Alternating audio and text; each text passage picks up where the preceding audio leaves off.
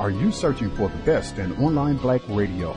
Then go to blacktalkradionetwork.com, helping you filter through the noise. Real talk, black talk.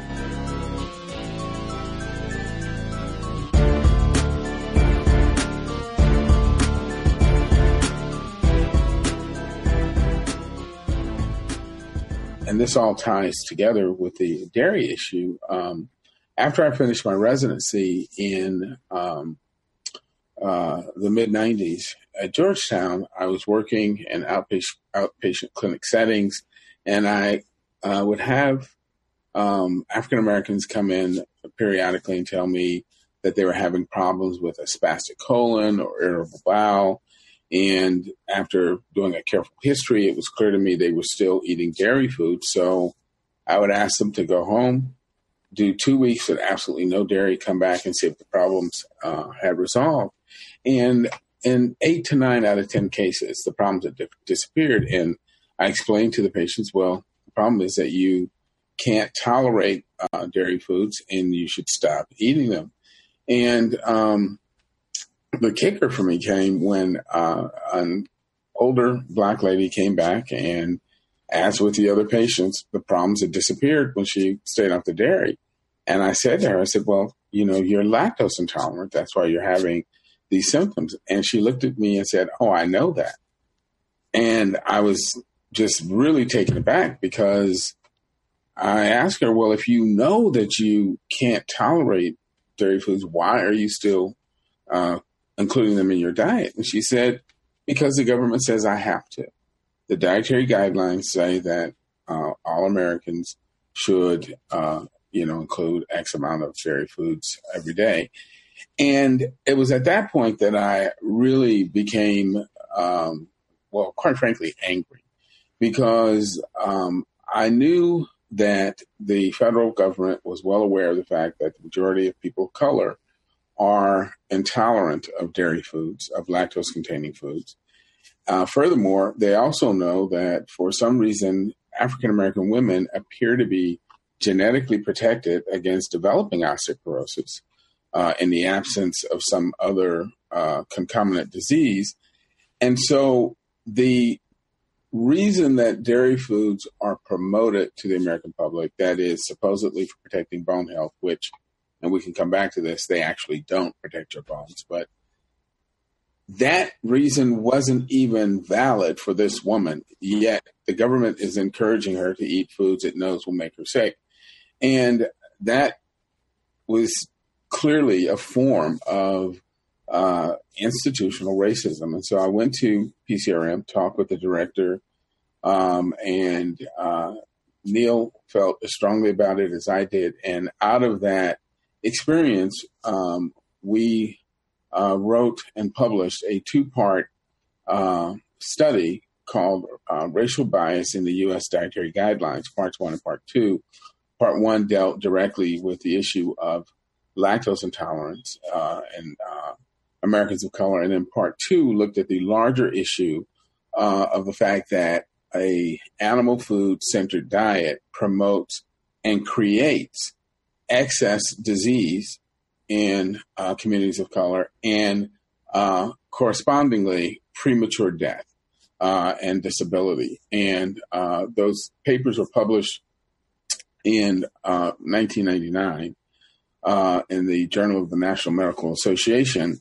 And once they were published, the North American, then Vegetarian, now Vegan Society invited PCRM to come to their annual conference called Vegetarian Summerfest. It's now been changed to Vegan Summerfest, by the way, and present our findings. And so I was selected to go. And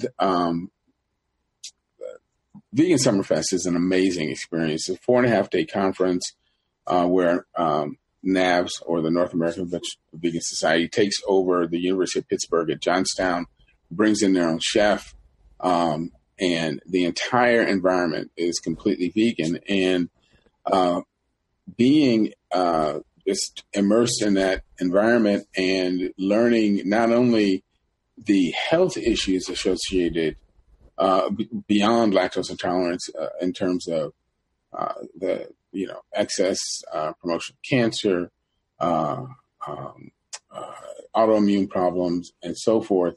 But it also the cruelty associated with the production of not only dairy foods, but eggs is what helped me realize that I needed to eliminate those things from my diet. And so around 2000, I transitioned to vegan. So I've been plant-based for over 40 years. I haven't had any meat, and then vegan essentially since the new millennium. There's so many deep layers of the dangers of dairy, from many of what you just talked about: cancer, diabetes, obesity, hypertension, autoimmune disorders, all the way to industrialized or institutionalized racism. And we're going to go deep into that. Indeed. Context of white supremacy.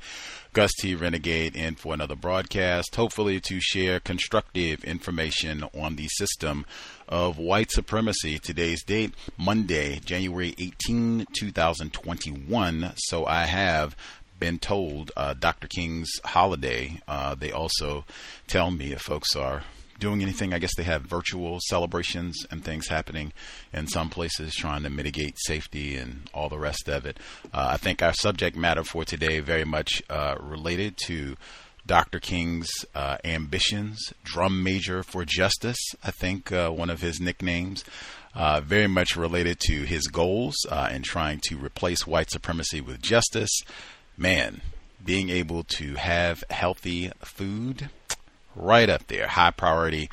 We've been known sometime for saying plant-based eating counters racism. One of the major themes, if it was not for the whole COVID situation, I think we would have probably done some more counter-racist yoga retreats, but at least the three that we've done thus far, we talked about that repeatedly and saying taking excellent care of yourself, eating great healthy foods that are going to build your body up so that you have the vitality to solve this problem.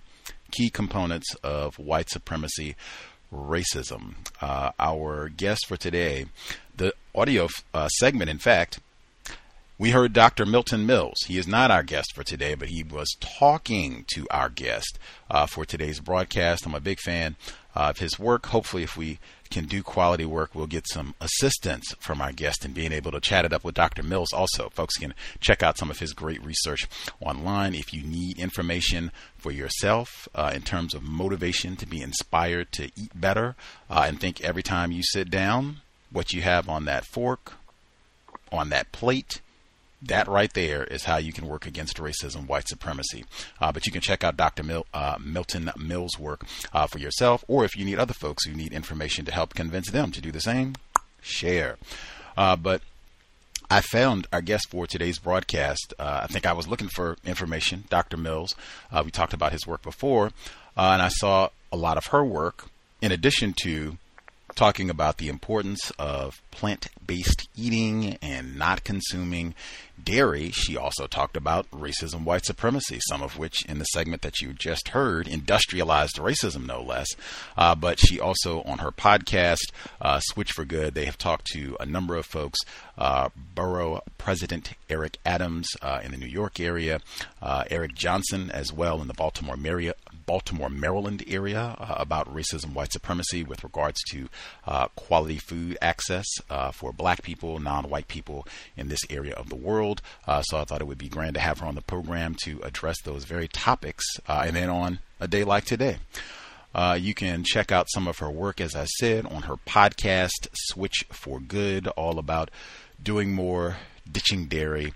She is in the documentary film, or films, plural, actually, Game Changer, which is all about professional athletes. Some of them are not necessarily professional, but lots of them, professional athletes who compete at the highest levels, professional football players, like all different types of athletics who are plant-based and doing extremely well. She is featured as one of those professional athletes. She's also in the film Personal Gold, which documents their triumph at the 2012 London Olympics, getting a silver medal. In fact, she is credited, I believe, still with being the oldest athlete in her division to get a medal, and I think she credits plant-based eating with being a contributing factor to that. And if you watch that documentary, you will see Kobe Bryant in the stands watching, rooting them on. The late, great Kobe Bryant. Real hoot to have her on the program. Joining us live, our guest, Miss Dotsie Bausch. Miss Bausch, you with us? I am. Thank you so much. It's really, really an honor to be on your show and be interviewed on Martin Luther King Day. For sure. Glad to have you with us.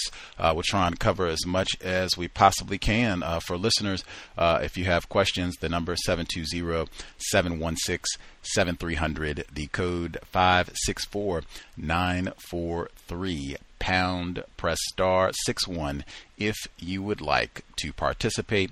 Get a hand up. Do not be bashful. We'll try and get to the phone lines immediately to make sure we do not miss listeners. Star 61 if you have a question. Ms. Bausch, for listeners, if they have not seen your many films and numerous triumphs and what have you, any brief info you'd like to tell folks about who you are and the work that you do? Oh, so thanks. First of all, I'm going to state, since we're on the radio and not on TV, I am white as hell. It's a real honor to be on MLK Day, and I don't take it lightly. And I do want to say that I am working hard for food justice, and I am currently in a book club with 5 other white people, working through the book Meat and White Supremacy by Layla Saad. So if there's any other white people out there that are listening, I highly suggest going through that book. It is set up to be done in a book club. It is a journey. There's a lot of note-taking, and I have gotten to dive deep into my my white privilege, white fragility, the white supremacy society that we have clearly set up. And I just wanted to throw that out there because it's changing so much inside my heart and soul, and it's helping me to become a better ancestor, as Layla says, the author of the book, that it will do. So anyway, I am an Olympian, and started out not as an athlete at all in my younger years. I was a drug-addicted anorexic, and spent a lot of years really sick. And my sport in Olympics is cycling, and cycling ended up being kind of a vehicle through my recovery journey that I just did for fun and enjoyment and just to get fresh air and start to work through all of my demons. And it ended up turning into a living. And my passion turned into a living, but it stayed my passion throughout my whole career, and ended that journey at the 2012 Olympic Games, like you said. So throughout that last part of my journey to the Olympic Games, I changed over to a plant-based diet to stand up for justice for all beings, all living beings. So yes, that means the animals that we eat and on our plate, and the products from those animals. But the secret that I uncovered through my journey of plant-based eating was that of incredible health aspects and performance enhancement, which I wasn't expecting. I honestly, when I started the plant-based journey, I had some coaches and nutritionists that said, you know, you're going to ruin your chance of going to the Olympics by eating a plant-based diet. And I got to say, I believed them in a way. You know, I thought they might be right, but there was no going back at that point. I just knew that I wanted to start living in alignment with my core values, which are compassion and love and empathy to all.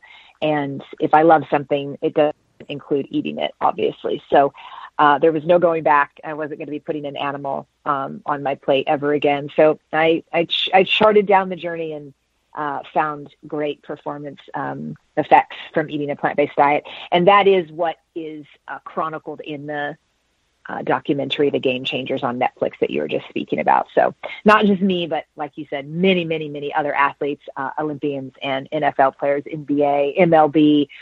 It's a good film, and it was produced by James Cameron. He always makes great films. So do check that out if you guys feel like it. Awesome. Excellent introduction. I think Dr. Ruby Lathan, she's been with us many times before. She recommended folks check out that film also, and recommended that folks ditch the dairy.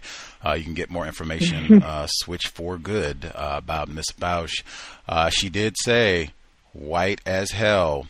Important, since we are on radio. And if you have not seen her, because that is a question I always ask. I think you might be one of, we've been on the air for 12 years. We've interviewed many, many white people. I think this is one of the few times where you beat me to the question. I didn't even have to ask, are you classified as white? Yes, white as hell. No ambiguity, no pussyfooting. If you can be as direct in answering our questions while hanging out with us today, we will be making progress and appreciative. You shared. I will. Awesome. We have a book club here as well, so I was paying attention. I'll have to check out Me and White Supremacy once we get off the air. Listeners can check that out too. Reading is more important than watching television on this program. And I paid attention on one of your podcasts, and even as you were speaking, you were talking about white privilege and white fragility. And I was reminded of your podcast with Eric Johnson, who I believe talked about his neighborhood in Baltimore and how they were about resistance. And in fact, even the impact of being there when Dr. King was assassinated in 1968. But anyway, on that podcast, you all were talking about words, and specifically he used the word, food apartheid as opposed to food deserts. And he was explaining the difference and words being important, which is something that we emphasize on this broadcast all the time. And in fact, encouraging listeners not to use terms like white privilege, because that's pussyfooting. We're not really being direct about what the problem is.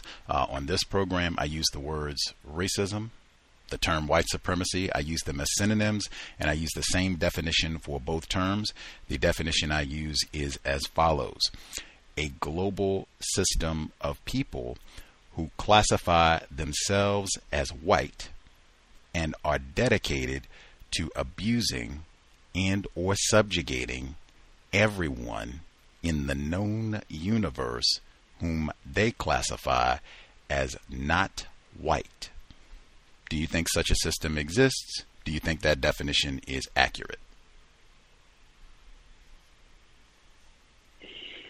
You're asking me, right? Not the yes, ma'am. People to call in. Asking you, yes, ma'am. To try to answer. Yeah.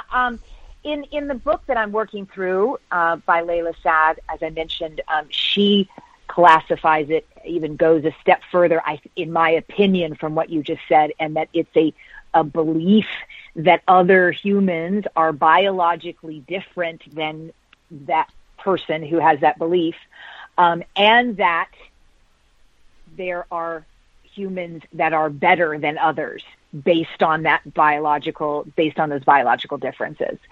But so I don't believe there's biological differences, and I don't believe that any one of us are on top of another in any kind of classification or class system of any sort. But I certainly see and believe deeply that white supremacy exists. I feel like I almost see it every day now that my eyes are so much more opened than they were. I grew up in middle class South in Kentucky, and my high school was segregated. Like, I grew up in the 80s. It's wild to say, to even, because I don't feel like I'm that old. I guess I'm 47, but there was a separation, and it was blatantly obvious to me now, and back then it wasn't. So I've come a long way in making myself, just.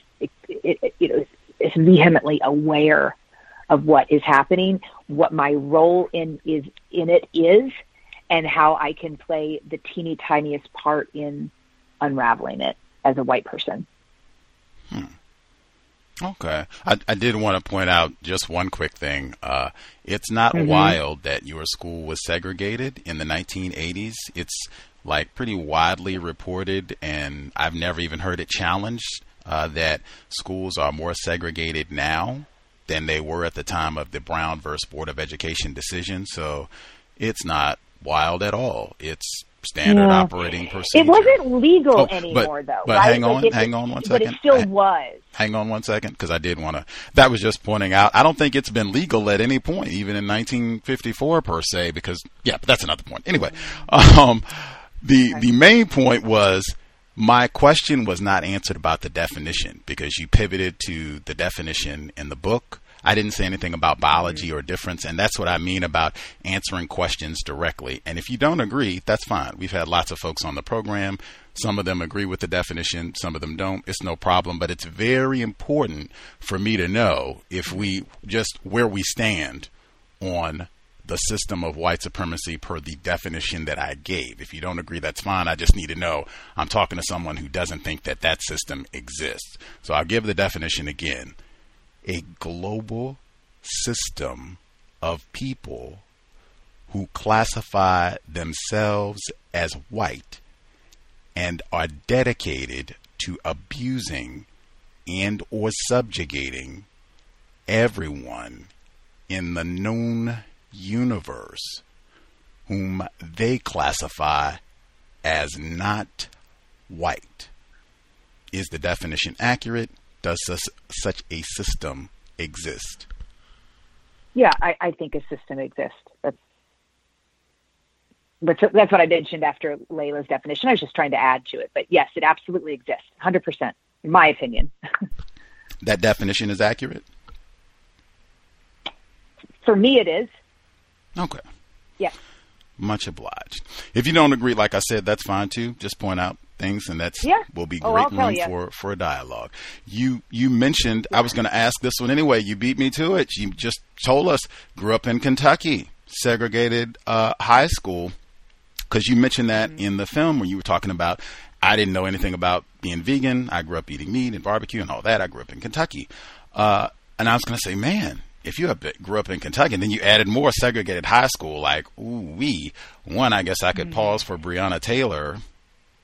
And then I guess the other part would be, if you grew up in Kentucky, segregated high school, you had to have heard a racist joke or 12 maybe, yes?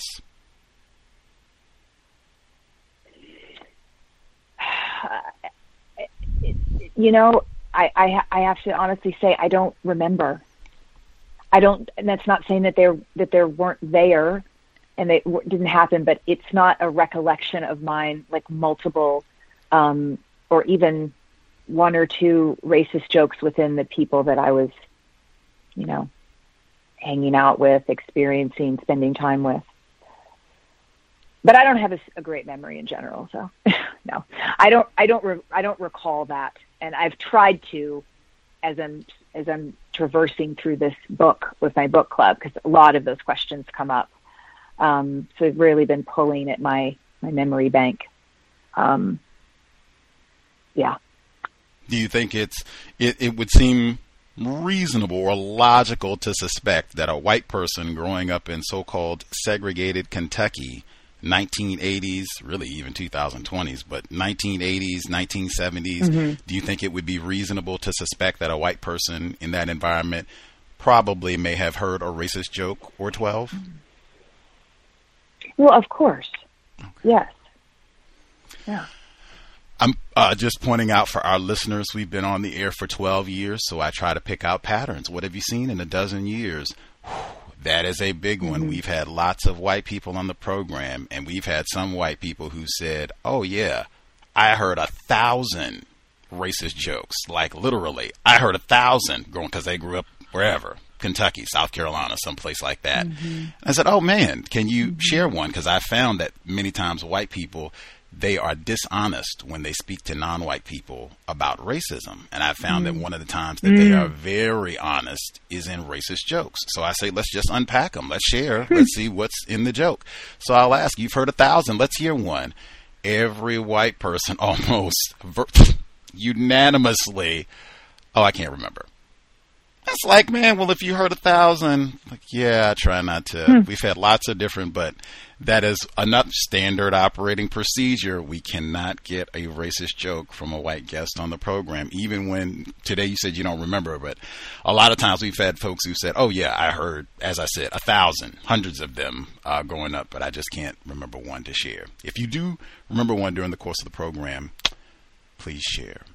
I guess since you if you can't remember a racist joke, though, I mean, that would have to be if you're in a so-called segregated high school, what type of rules were there about would you get in trouble if they caught you hanging out with black people? Like, what sort of rules were there about conduct? No, not at all. The segregation in, obviously, like you said, even though it wasn't legal, it's still happening. So it's more in my mind's eye that I'm speaking about the segregation. There weren't any rules at all. It was just in the lunchroom, in the hangout area, in the parking lot. It was just black people and white people, and they were separated. There was just not, I don't recall very much intermixing, interacting, and being together. So it felt very segregated to me as I look back. When it was happening, I thought it was normal. That's part of the problem, right? It seems normal at the time. But as I look back, it wasn't, or it was the norm, but it wasn't okay. And I don't know why I didn't ask questions back then, but I'm asking questions now. Have you paid attention? I mentioned Breonna Taylor. Have you paid attention at all to what's been happening with the protests and everything there? Yes, I was actually there when her verdict came out. I was visiting my family. My whole family's still there. So it was very, it was top of mind, even if I was back in LA, but it was they're also, right in front of us on the television and everything. So I was hyper aware that it was unfolding and taking place and what was happening. I was there that night. Wow. Were you you were just watching, or were you out actually protesting, or? No, I was in Louisville. I had literally just landed. My flight landed, I don't know, 2 hours, probably 3 or 4 hours before the protest started. It was still light outside. Well, maybe they were going on when I landed, but anyway, I landed and turned on the TV when we got home, and they were happening. So. Got it. Okay. Context of white supremacy, that system of racism, white supremacy is exactly why the Breonna Taylor, these type of incidents happen. Our guest today, Dotsie Bausch. Again, if you have questions, 720-716-7300, the code 564-943-pound. Press *61 if you would like to participate. I was going to ask a food question, but then I paused because I don't particularly enjoy hearing ad hoc medical suggestions from people who do not have medical qualifications, and the same kind of applies for food. I said, wait a minute, you have a degree in plant-based nutrition. Is that true? Yes, correct. Wow. Very impressive. Okay. So we definitely wanted to make sure I get in some food questions as well. It's a big topic of yours. You were talking about that with Dr. Milton Mills. You brought him into your Switch for Good conference. Why are you so passionate about getting people to discontinue their dairy habit? Oof, so many reasons. It definitely has a lot to do with food justice. Food is a political act, and our choices, each and every one of us that we make, impact the lives of others, right? And it's whether we're conscious about it or not. It's taking place, and for as long as I can remember, we've been told that dairy benefits our body. But the truth of the matter is, and this is where the food justice comes in and some food politics as well, almost 70% of the world's population is completely intolerant to digesting cow's milk. And the rates are disproportionately higher, up to 98% among Blacks and Asians, Native Americans, Latinx populations. But here in America anyway, despite this, the American government promotes dairy to the public as a healthy and even necessary food. And that right there is an act of dietary racism. That and how the other beings in this system are treated, meaning the animals, those two reasons are front and center at the forefront for me of why I care so deeply. But we can certainly talk about health and nutrition and performance as well, and eliminating dairy and why I saw such a lift in my output and my strength and my virility and my energy when I ditched dairy, if you would like to. But this show is a lot.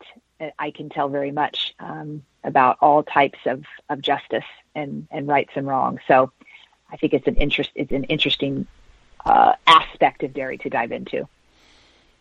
For sure. All of that is true. But I'm a certified yoga instructor, and I'm plant-based myself. And I do try to promote healthy eating. We've done yoga retreats, and we try to do a lot in terms of encouraging healthy, absolutely connected to replacing white supremacy with justice. But I mean, even if once we establish justice, I would still probably do a lot of encouraging people to put that milk down and unhand that bacon. Let's eat well and all the rest of it. So, and just because I shared with listeners, let's see. So I've been plant-based for approximately 3 years now. 4 years ago, this time, I weighed close to 300 pounds.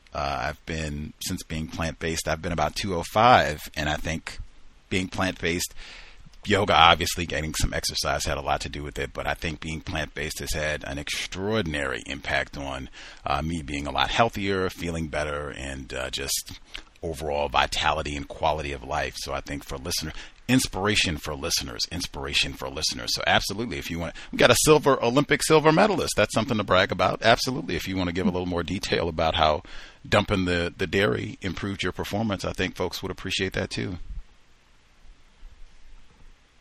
Yes, of course. Well, so I think you have to look at, for starters, you know, what milk is, right? So it's the secretion of the mammary gland of the bovine species, the cow, and it is meant very specifically, as all mammalian breast milk is, to grow their young, to grow a baby cow. And so when you look at the aspects of cow's milk, like all, you know, mother's breast milk, there are, of course, some nutrients, key nutrients, important nutrients, both from a macronutrient aspect and a micronutrient aspect that are great, that are awesome, that are important, right? You've got protein, carbohydrates, fats, you've got some potassium, you've got some calcium, things that we need. And you would expect that because it's breast milk. It's got to have some good stuff. But the problem with dairy is the dairy industry and, you know, AKA our U.S. government, which we can kind of go into the food politics later, has been pushing dairy on all Americans forever. And they use these nutrients that are in there as if that is, you know, the reason and the only reason that you should consume this, and really befuddle and twist the reality about dairy to Americans, especially because that's really who pushes it the most in terms of worldwide, you know, encouragement of dairy foods. But dairy is wrought with big inflammation aspects. It creates an incredible amount of inflammation and oxidative stress, mainly because it is not a substance that our body recognizes. Imagine that. So as it wouldn't from anybody, any other mammalian breast milk. And so when something comes into our body that it doesn't recognize, our body mounts a defense system, and that is in the form of inflammation. So it's important to know that, yes, inflammation, acute inflammation, like when you sprain your ankle and your ankle swells, is a natural response to breaking down tissues and healing. But chronic inflammation, as it comes in with continued use of a certain type of food or smoking or eating pesticides or chemicals on your food, that type of inflammation, the chronic inflammation, is what is the precipitous to many of our number one, number two, number three killers in the United States. So heart disease, type 2 diabetes, and different types of cancers. So cancer is a good point, moving, kind of out of performance and into health. There's multiple studies, and they're all cited on the Switch for Good website under improved health as a reason for ditching dairy. But because of the incredible high levels of estrogen, testosterone, progesterone in mother's breast milk, in the cow's mother's breast milk, and these aren't cows like they were 100 years ago. These cows are being milked while they're already impregnated for the next baby. So you're getting, let's call it a double dose of really strong mammalian estrogens. And so there's multiple studies that show a tie between cow's milk or dairy and hormonal-based cancers, so prostate cancer, breast cancer, ovarian cancer, uterine cancer. That right there scares the hell out of me. You'll hear people say, oh, be careful with the soy, the plant estrogen, the phytoestrogens, when they are guzzling in animal-based foods an unbelievable amount of, live, active hormones that are wreaking havoc. So those are a few things. So as an athlete, let's go back to that. Less inflammation and less oxidative stress are really what an athlete is after, right? We want to repair and recover as fast as we possibly can so we can get to the next training day, because you're not getting stronger in training. You're getting stronger when you repair from training. And when you're repairing from training, you're already inflamed because you're breaking down tissues and muscles because you're training so hard. So you don't want to add to that inflammation by the food that's coming into your body. So because of that, ditching dairy and ditching all animal foods, I was able to repair faster than I had ever been able to in my entire career. I mean, it freaked me out because I didn't really know what was happening. And like I mentioned at the beginning of the show, I kind of thought the dietitians and the coaches were probably right. I thought, I'm not going to be able to grow tissue and repair like I used to on an animal-based diet, on a plant-based diet. And so it was shocking for me to start feeling an incredible amount of energy and an ability to come back faster and faster in between interval sessions, in between workout sessions, and then in between day to day. So recovering and repair overnight. Context of white supremacy. I've heard, if you watch Game Changers, you will hear lots of folks, professional football players, mixed martial arts fighters, like folks in all different aspects, professional bodybuilders, weightlifters, saying the exact same thing, like getting the dairy, getting the meat out of the diet. Huge. And I can speak for myself, felt a huge difference once I started practicing every day and not eating the meat-based products. Enormous difference. We do have a book club. Andrea Freeman, she was a guest on the program last year. We talked about her book, Skimmed: Breastfeeding, Race, and Injustice. She, on page 9, she writes, milk provides a particularly cogent example of how food policy has a disproportionate impact on Black communities. Most people, except for Scandinavian whites, are lactose intolerant, making it difficult for them to digest milk. Even more seriously, research links milk consumption to a plethora of health problems, including heart disease, cancer, and diabetes. These health issues have led to a steep decline in milk sales for the past 40 years. Nonetheless, the USDA continues to subsidize dairy farmers and to dispose of the resulting milk surplus through its nutrition programs. Equally disturbing, neo-Nazi groups view whites' lactose tolerance as a symbol of racial superiority and purity. They communicate this belief through emojis, hashtags, blog posts, and public displays of shirtless milk chugging. This is in Skimmed. Breastfeeding, Race, and Injustice, Andrea Freeman. That's just that's for context. At the beginning of her book on page 9, most of the book is about the campaign in the middle of the 1900s to get black moms to use formula as opposed to breastfeeding their children, which is like, woo, way bad decision.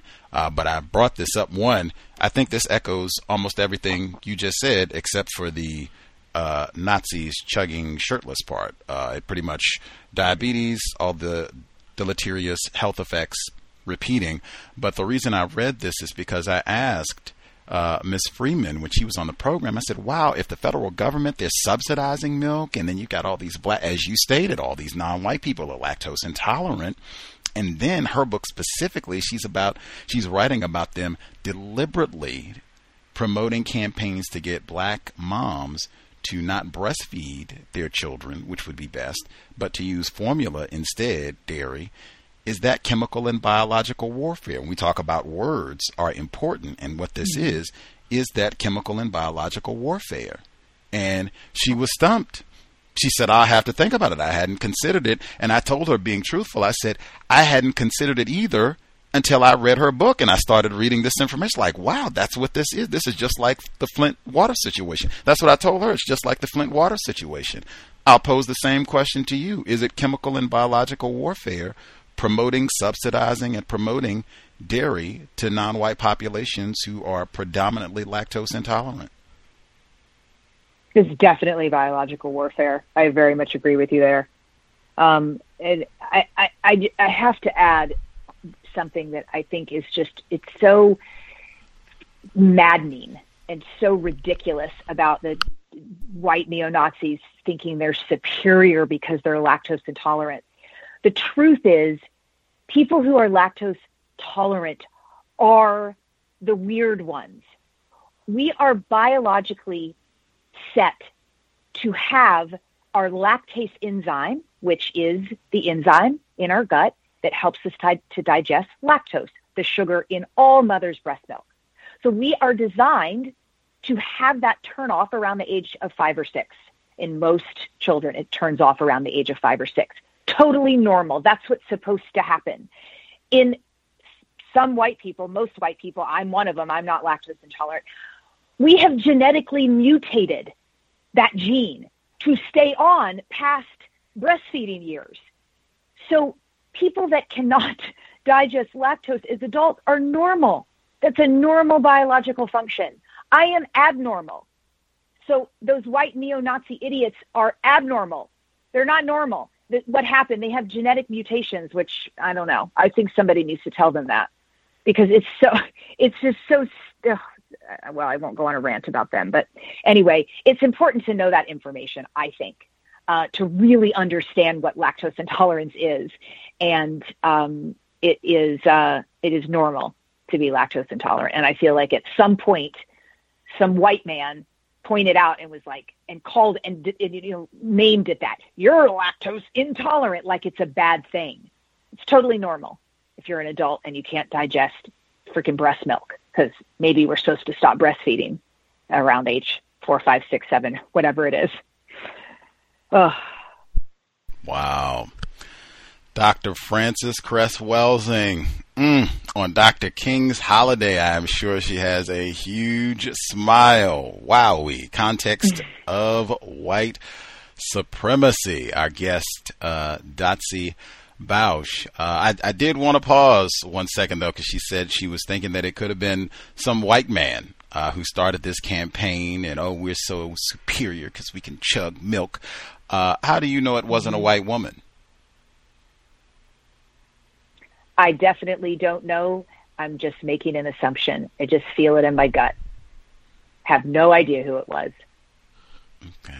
I ask that question because I found that is often the default in terms of how we have been trained. Everybody really not. Well, I'll say how non-white people have been trained to think and talk about racism, white supremacy, is that it is white male patriarchy, white male supremacy, white men. And I maintain emphatically we would not have a system of white supremacy without Dotsie Bausch's white women being actively involved in participating in the system of racism, white supremacy. So I guess let's get your response to that, since, as you said at the beginning, you are a hell of a white woman. Oh, I just said I'm white. I'm very white. I don't know if I'm a hell of a one, but maybe I am. We've been milking cows, they think, for about 6,000 years or so. I have never seen a woman in any of those neo-Nazi white supremacy milk chugging videos where the men are wearing diapers. And when I watched on January 6th, I counted 4 women that I saw. I do think obviously all white people play a part, but I do think white supremacy would exist if there were no women. I think the white men would have had it up and running without women there. For sure. But that's just my opinion, obviously. She said she counted 6 white women. Indeed, I wasn't even making an effort to find white women in reports. And one of the reports that we aired was BBC segment. So it wasn't even, domestic media. And they found white women, even the BBC, the foreign journalists bumped into white women who you have to go back in the archives. She was not talking about chugging milk. She was talking about spilling blood. She was serious about dedicated. Yeah. Speaking of the thing in DC, did you see, there was one of your Olympic, brethren, Clete Keller, gold medalist, was out there, in DC terrorizing and engaging in treasonous activity as well. Clete Keller, did you see that? No, would have rather not known that, but thank you for sharing. I'm just teasing you. I did not know that. I did not. I'm sure there was one of every type out there. Sadly, but I didn't. He turned himself. Goodness gracious. The report I saw today, or I saw last week, that he apparently was there, and then the report I saw today, he turned himself into authorities. But yes, I think they said 5-time Olympic gold medalist. He was on the team with Michael Phelps and everything, and he's out. Oh, he's a swimmer. Yes, and he's out in D.C. 4 more years. MAGA, they stole the election. Oh, good God. System, Lord help us, of white supremacy. Let's see. I'll nab some of our callers as we go. As I said, let's see, the person who dialed in 9029. If you have a question for Ms. Bausch, you should be with us. Greetings, Ms. Bausch. Greetings, Gus. Thanks for coming on the show. Sure, sir. Basically, I have a couple of questions, but I just want to get to some main ones. Actually, who do you think is more confused about racism, white supremacy, non-white people or white people? Who I think is more confused? Probably, definitely white people. I think we are just at the very beginning of unraveling our history. Okay. So confused, probably white people. Okay. I wanted to also state I'm currently a cyclist. I just literally got back. I used to do mountain biking a little bit more, but now I got back a road bike, a Damani. And when I found out you were on the show, I was very curious to see if you had any kind of tips, any kind of basic things I should focus in on in my journey on, becoming a better cyclist. Just some things that you should I should probably do while I'm writing, if you have any. Yeah, so you're riding the road then, right? Not mountain bike? Yes, ma'am. Okay, good. Well, I think looking back, and this isn't about the mechanics or anything, but don't lose the fun and the joy. What I experienced throughout my career was, the spark of the, technological movement as it relates to bicycles. So, by the end of my career, we were tracking literally everything. And as you well know, the age at the dawn of power meters, which was, in the late 90s, you can track every minute, every second, every pedal stroke, every revolution, every breath, every heartbeat. And I think it can ruin the joy if you get too deep into it. I know for me, I came home from Olympic Games and ripped every computer off my bike, and I haven't looked at one since. And I have been able to reconnect with just the joy of riding a bike. So don't get too techie. That's probably I think the best advice is it's really easy to do. But second would be make sure that you have a great bike fit, because if you're not comfortable. Right. Okay. Go ahead. I apologize for interrupting you there. I literally just did that yesterday, and that's with the gentleman at it was a non-white male, and he informed me. He said, "This is where your bike takes on your dimension, so to speak. It will take on your form, and you bought the bike that's your right size, but now you have a bike that's your fit." And I have to admit, I immediately saw the difference as I was riding. Even just the torque, when I was just pedaling, it was just totally different. Comfort level. There are mechanics that I'm still getting used to as far as posture, but it was definitely a clear difference in riding that I literally have not seen before since I've been riding most of my life. And I'm so glad I went and I got the fit. And I still don't have toe clips. I'm riding with pedals that have toe clips, but I haven't bought the shoes for the toe clips.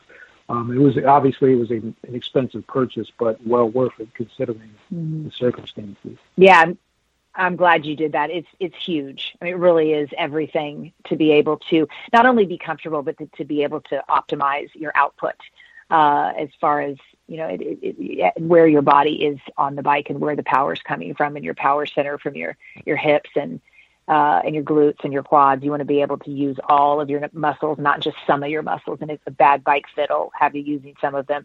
So when you do get toe clips, tip for that, make sure you have them set really, really loose, which will be a setting on the pedal itself, not on the cleat. But you'll be able to set them very loose. Like, for example, you as you move along, you're going to want them tighter, because you wouldn't want to sprint per se out of the saddle with loose pedals, right? Because you come out. But as you're learning, keep them loose, because if you come to a stoplight and you forget, a really quick, smooth, easy ankle twist will get you out of them. If they're too tight, you'll fall over at the stoplight, and then you'll be frustrated. So as you're learning, keep those pedals, keep them loose so you can get out really easily, because it's hard to remember when you're first starting out with that you're clipped in. It's like, when you're just used to tennis shoes, but. I understand. I have another question, but I think you want to continue, Gus, with other callers possibly? Sure. Well, I'll circle back and see if we can get your last one before she departs. Thank you for being mindful of other folks. Yes, sir. Retired firefighter in Florida, did you have a question for Ms. Bausch? You should be with us, sir. Yes, sir. Greetings to the guests, and greetings to everyone. My questions are more political than they are scientific.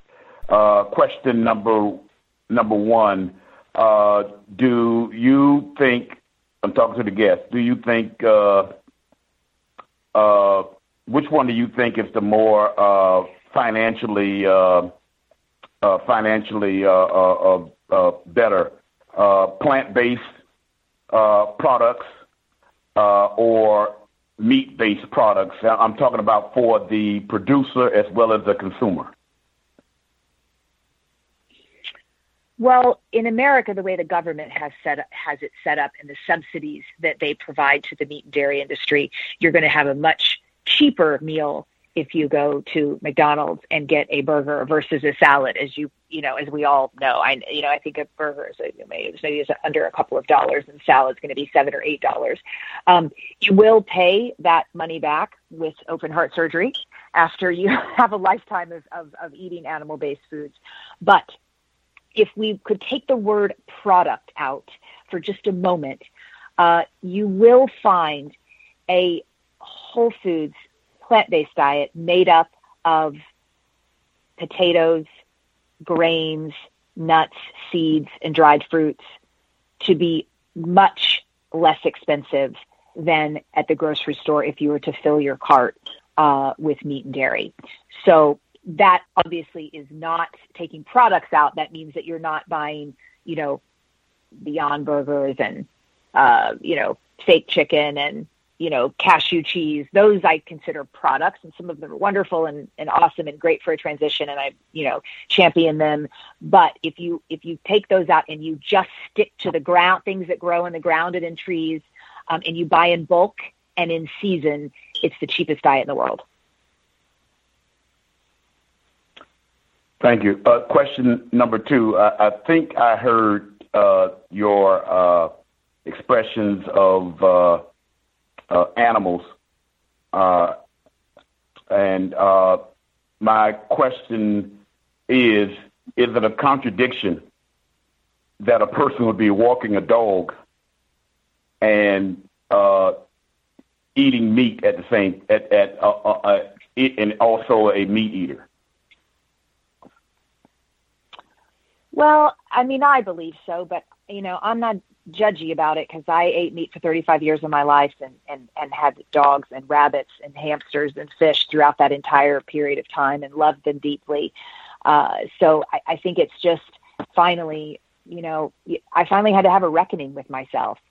Why was I loving some but not all? Why had I categorized animals into the ones that we love, the ones that we eat, the ones that we wear, the ones that we test on, right? We have all these categorizations for them, and they really are just all one, just like we are. So, yes, now I think it doesn't run congruent to love one and eat the other. But I celebrate everyone's journey. It's wherever they are on that continuum into realizing. Well, what about the domestication of animals, period? Do you think that's something that is correct too? Well, it depends on where the animal came from. It depends on where. So I have a really hard time with breeding of anything because, in confinement, in containment. So cats or dogs, let's say those two, because those are generally what people have in their house. And then selling them, and then that, having that kind of dog on the end of the leash. I think that is a for sure contradiction. But if you've rescued an animal, because we've already done what we've done to them, right? We've already domesticated them, and we've already enslaved them, and we've already screwed them over.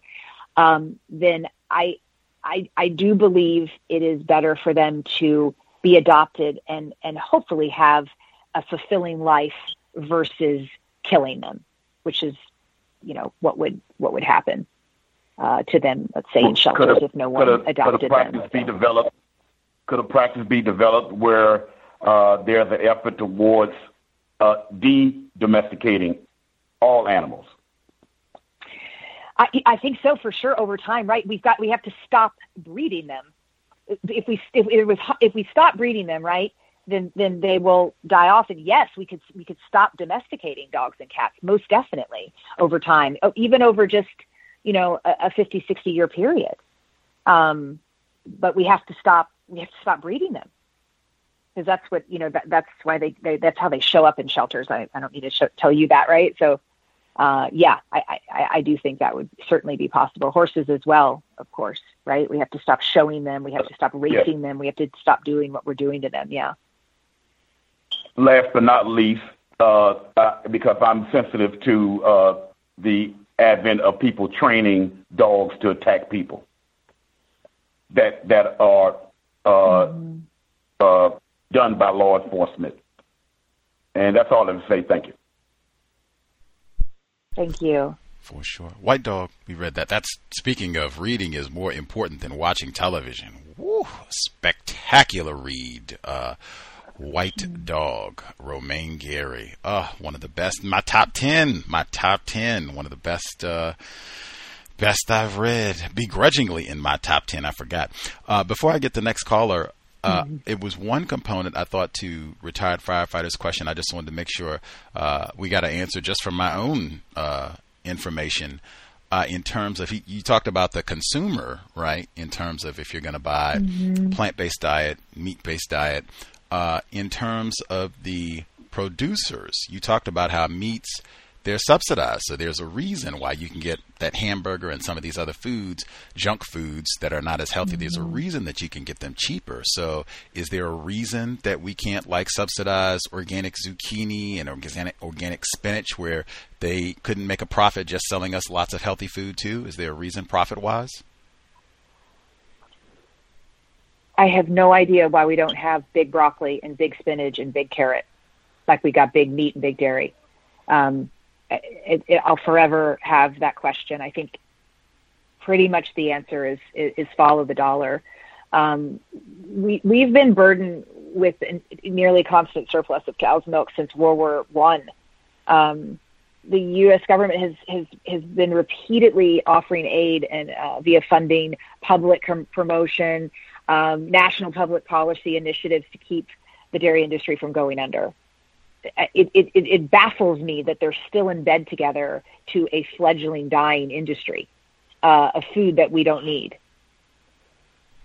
I know during the whole pandemic with the coronavirus situation where they were talking about lots of food waste because so many restaurants, people aren't eating out as much and all that.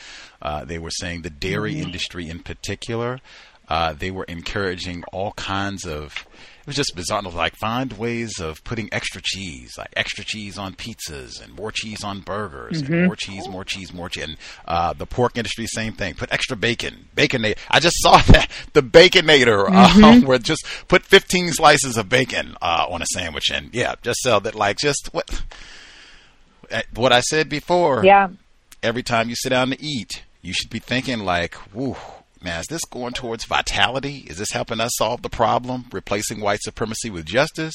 Or is this pushing me a little bit closer to the grave? Were you going to add on to the Baconator, Ms. Bausch?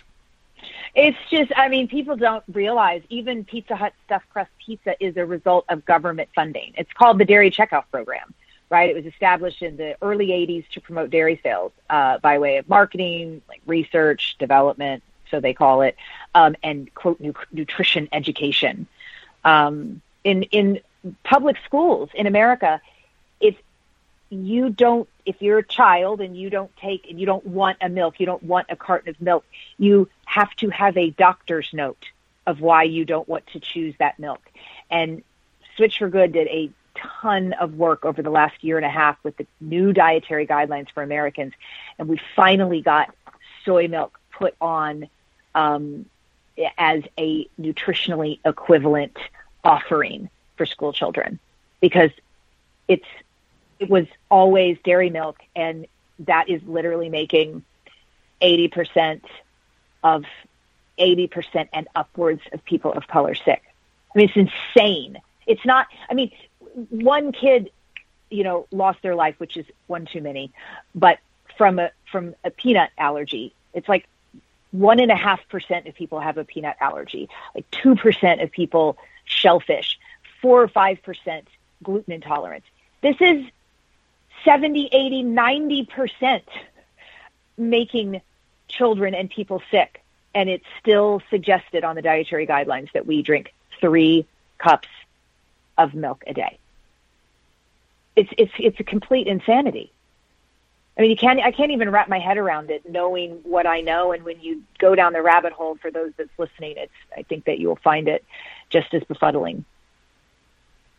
I would quote our guest, silver medalist, Dotsie Bausch. It's not insanity.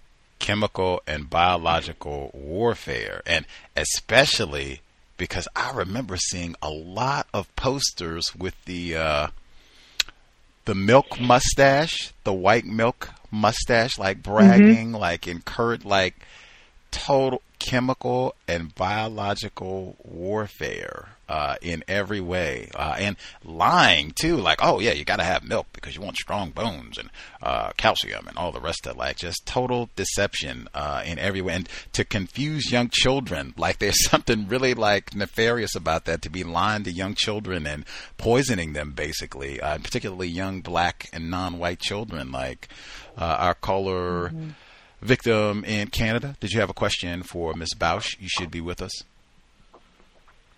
Oh, hello, Ms. Bausch. This is Victor. Hello. Your volume is a little low. If you could speak up and or maybe get closer to your microphone, maybe that would be helpful. Yes, sir. What I'm trying to do now, I'm trying to move away from animal proteins. I'm trying to move to vegetable protein equivalents. So I'm trying to do protein combinations that work so I can get the adequate amount of protein that I need to keep my body healthy. So my question to you is, what combinations would make a good protein combination?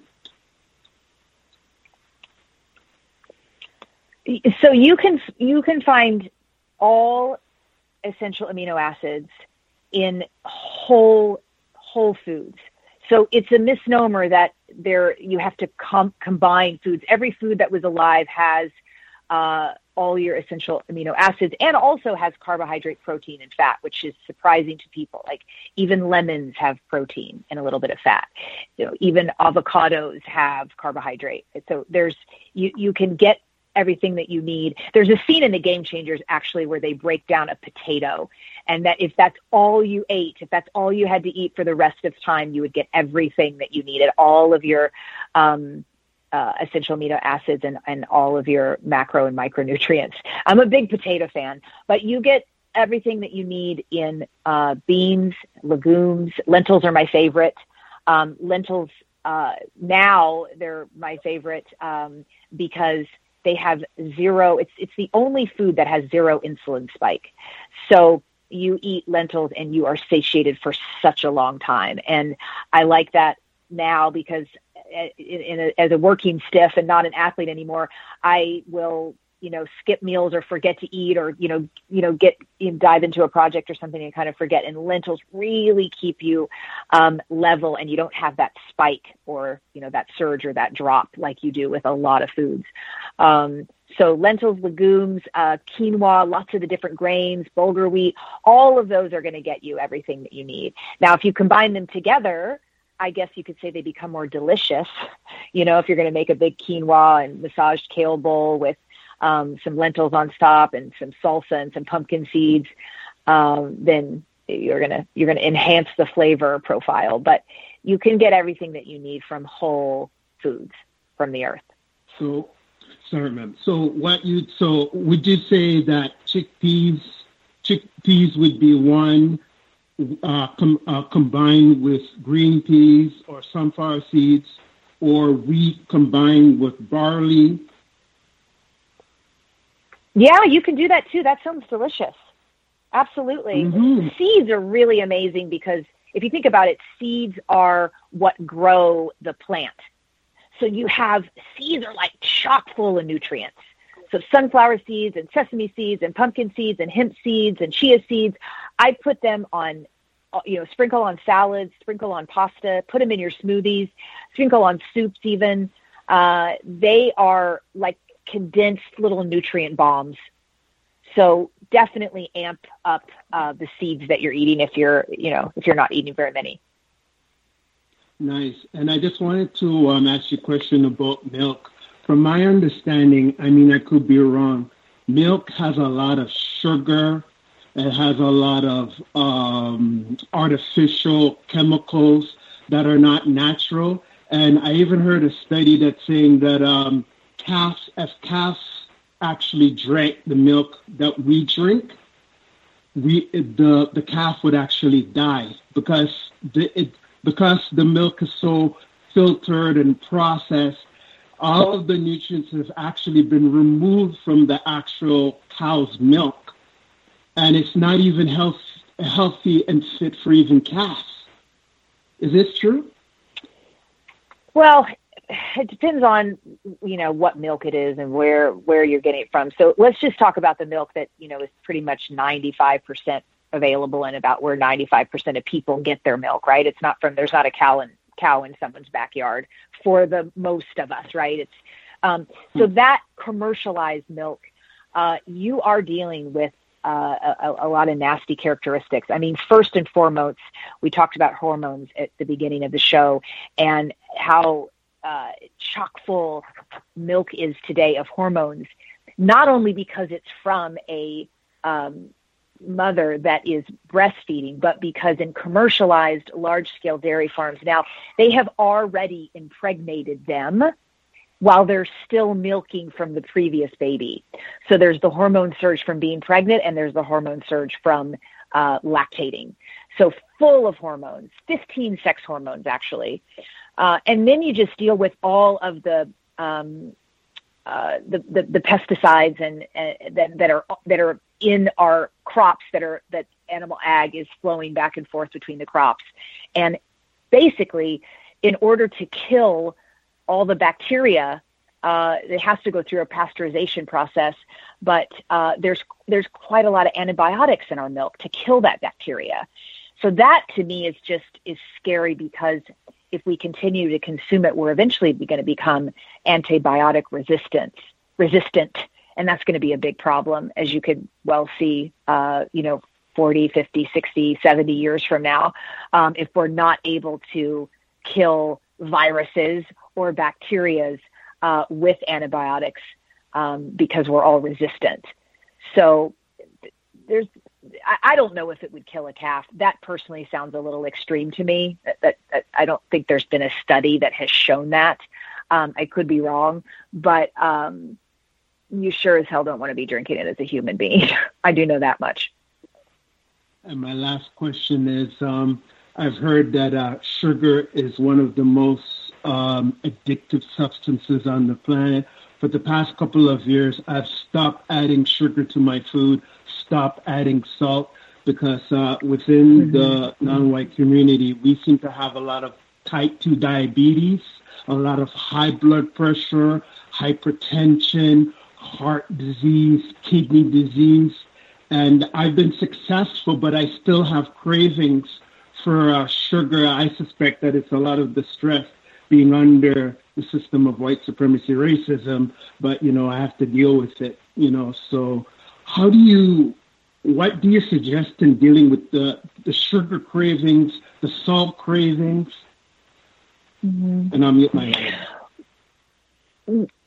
Yeah, so you don't want an excess of salt, but salt is an essential electrolyte. So, you know, I'm not saying that you know, and I'm also not a doctor, so I wouldn't say have salt or don't have salt. I'm just saying recognize that it is an essential electrolyte in our body and we need some salt. So I don't know if you're having absolutely zero, you might want to look at not consuming any at all. But you know, you just want to make sure, in my opinion, and from the nutrition that I've learned, that you're not taking in processed sugar, right? So the 32-ounce big gulp, definitely not good for us. But we want to make sure that we're taking in fruits and vegetables that some of them can taste very sweet. Like think about how sweet a mango tastes to us, or even a banana, or a papaya, or raspberries. Those are some of the most antioxidant, phytonutrient-rich foods on planet Earth, and they are so good for us. So I like to think of it as, if I'm going to eat something that, yes, has sugar, it's fructose, it's fruit sugar, make sure that I'm getting the fiber with the sugar, and that is in a whole food fruit source. So instead of having apple juice, you'd eat the whole apple. Instead of pineapple juice, you'd eat the whole, you know, the pineapple itself.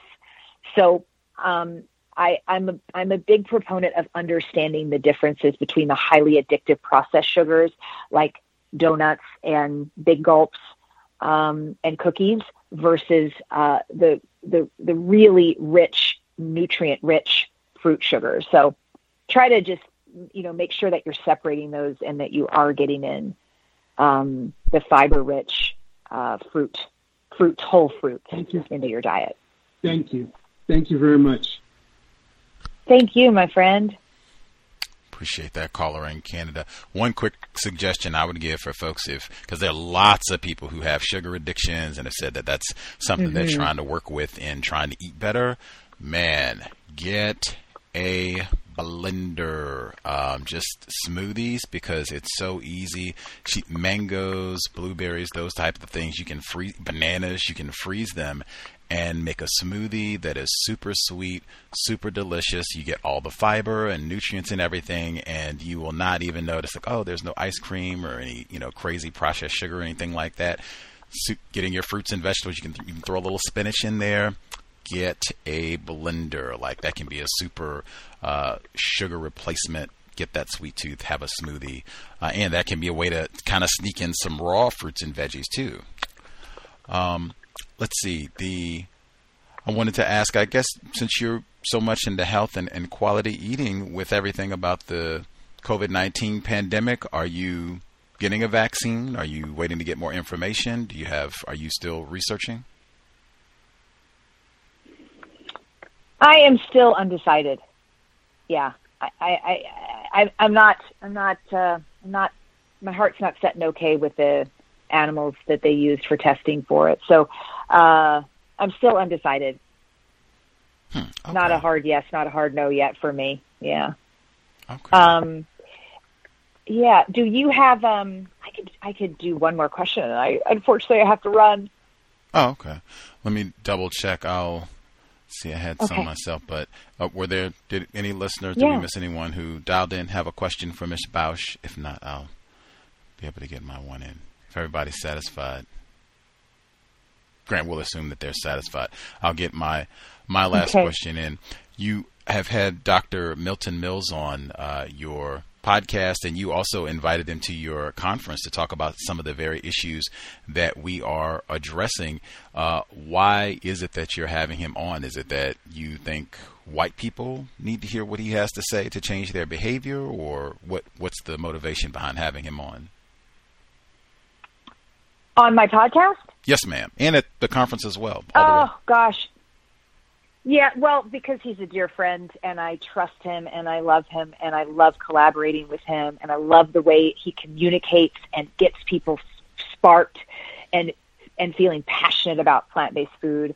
I think he has so much valuable information, and I won't ever stop collaborating with him. He's just a remarkable human, and I'm hoping Black people and white people and brown people and all people are hearing them. Hearing him speak on our podcast. Yeah, he's incredible, and he would love to be on your show. So we definitely have to hook that up. Awesome. Such a big fan of his work. He's in What the Health with Dr. Ruby Lathan, and he's talking about the same things that we've been talking about this evening. And I thought he was so impressive. Again, trying to inspire people to, you know, do better and eat better, but. We have been chatting it up with Dotsie Bausch, silver Olympic medalist. Great information, hopefully getting folks to be more mindful about what we eat and how it connects to racism, white supremacy, chemical and biological warfare. We got so much great audio clips from the program. Thank you for sharing a bit of your time and energy with us. Keep up the great work. I'll be listening in to some of the podcasts. So awesome to be with you. Thanks for having me on. For sure. Take good care. Okay. Bye-bye. Evening. That was Dotsie Bausch visiting with us, Context of White Supremacy. You can check out the documentaries. I had seen the Game Changers before. Dr. Ruby Lathan, she's been on with us a bunch of times. She I think encouraged us to check out that documentary some years back. and I watched it. I think it was some other listeners said they'd already seen it. Like, oh, okay, yeah, you can watch this one. In fact, if you have children or around younger people, like retired firefighter, if they're into athletics and all of that, but they still eat, you know, bad food, Cheetos and cheese and pizza and all the rest of it, which I used to do myself. Hey, if they haven't already seen it, that might be a good one to check out, like the Game Changers, and just see people, athletes, basketball players, professional football players, weightlifters, the whole gambit, can see these folks and they'll be giving their testimony like, hey, I used to eat, you know, Popeye's fried chicken and all the rest of it. And now I'm doing plant-based meals and have better performance, better stamina, and still have all my muscle mass, or have added muscle mass, and I'm leaner and greater endurance. Like, oh, I think Miss Bausch, she talked about that this evening. But lots of that is right in Game Changers. That might be a way for some younger folks. They'll probably never be NFL athletes. Good for them. No brain damage. But it might help motivate them to have some better eating habits, which they can carry for the duration of their life. So they might have Netflix already and, you know, they've seen it. Would be for them. If not, that might be one.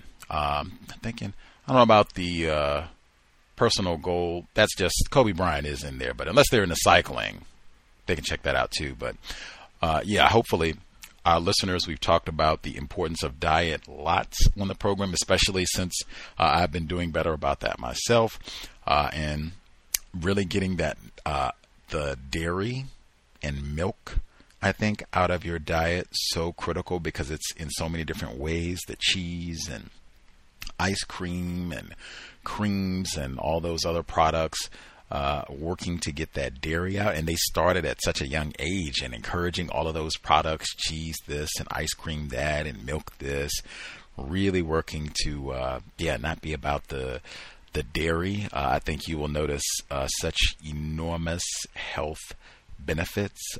Dairy is such a toxic thing for our system, especially, as she said, chemical and biological warfare, especially for black people, especially for non-white people worldwide. So just being mindful about what we eat and not having those models. That's why I mentioned those posters, because it's modeled. You're supposed to drink milk. You're supposed to enjoy milk. It's strategically staged in so many components. I would say dairy in general, cheese and all the rest of it, like pizza is ubiquitous. I love pizza, but you do not have to have all that dairy. We had pizza at the counter-racist yoga retreat in DC. It was great. No dairy. Awesome. Crust was awesome. Everything. Can eat really, really well every meal. I was even going to do that. What did I eat for today? Knowing Miss Bausch was coming on the program, and we were going to be talking about food, I had walnut vegan pancakes with homemade blueberry sauce. Whew. Absolutely ridiculous. If you're on Facebook, you can see pictures. Facebook.com/theproblemiswhitepeople. You'll see the vegan walnut pancakes, blueberry sauce.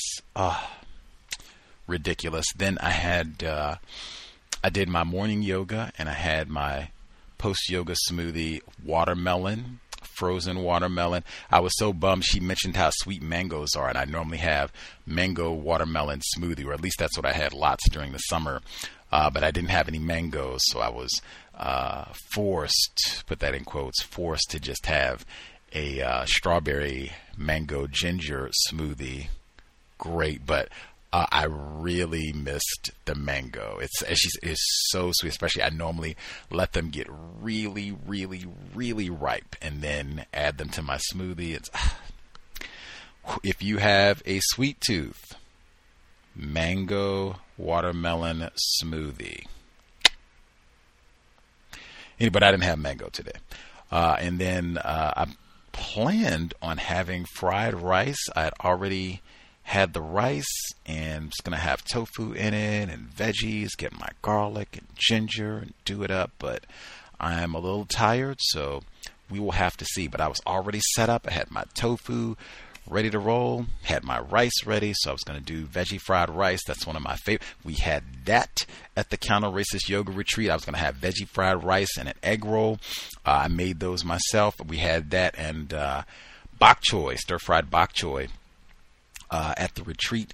Pictures are on the on my Facebook page way back from this summer. You can see pictures of that this summer. But as she said, it's very easy. I'll just say I'm not a nutritionist, not an expert on food, but for the protein, we've talked about that quite a bit with Dr. Lathan.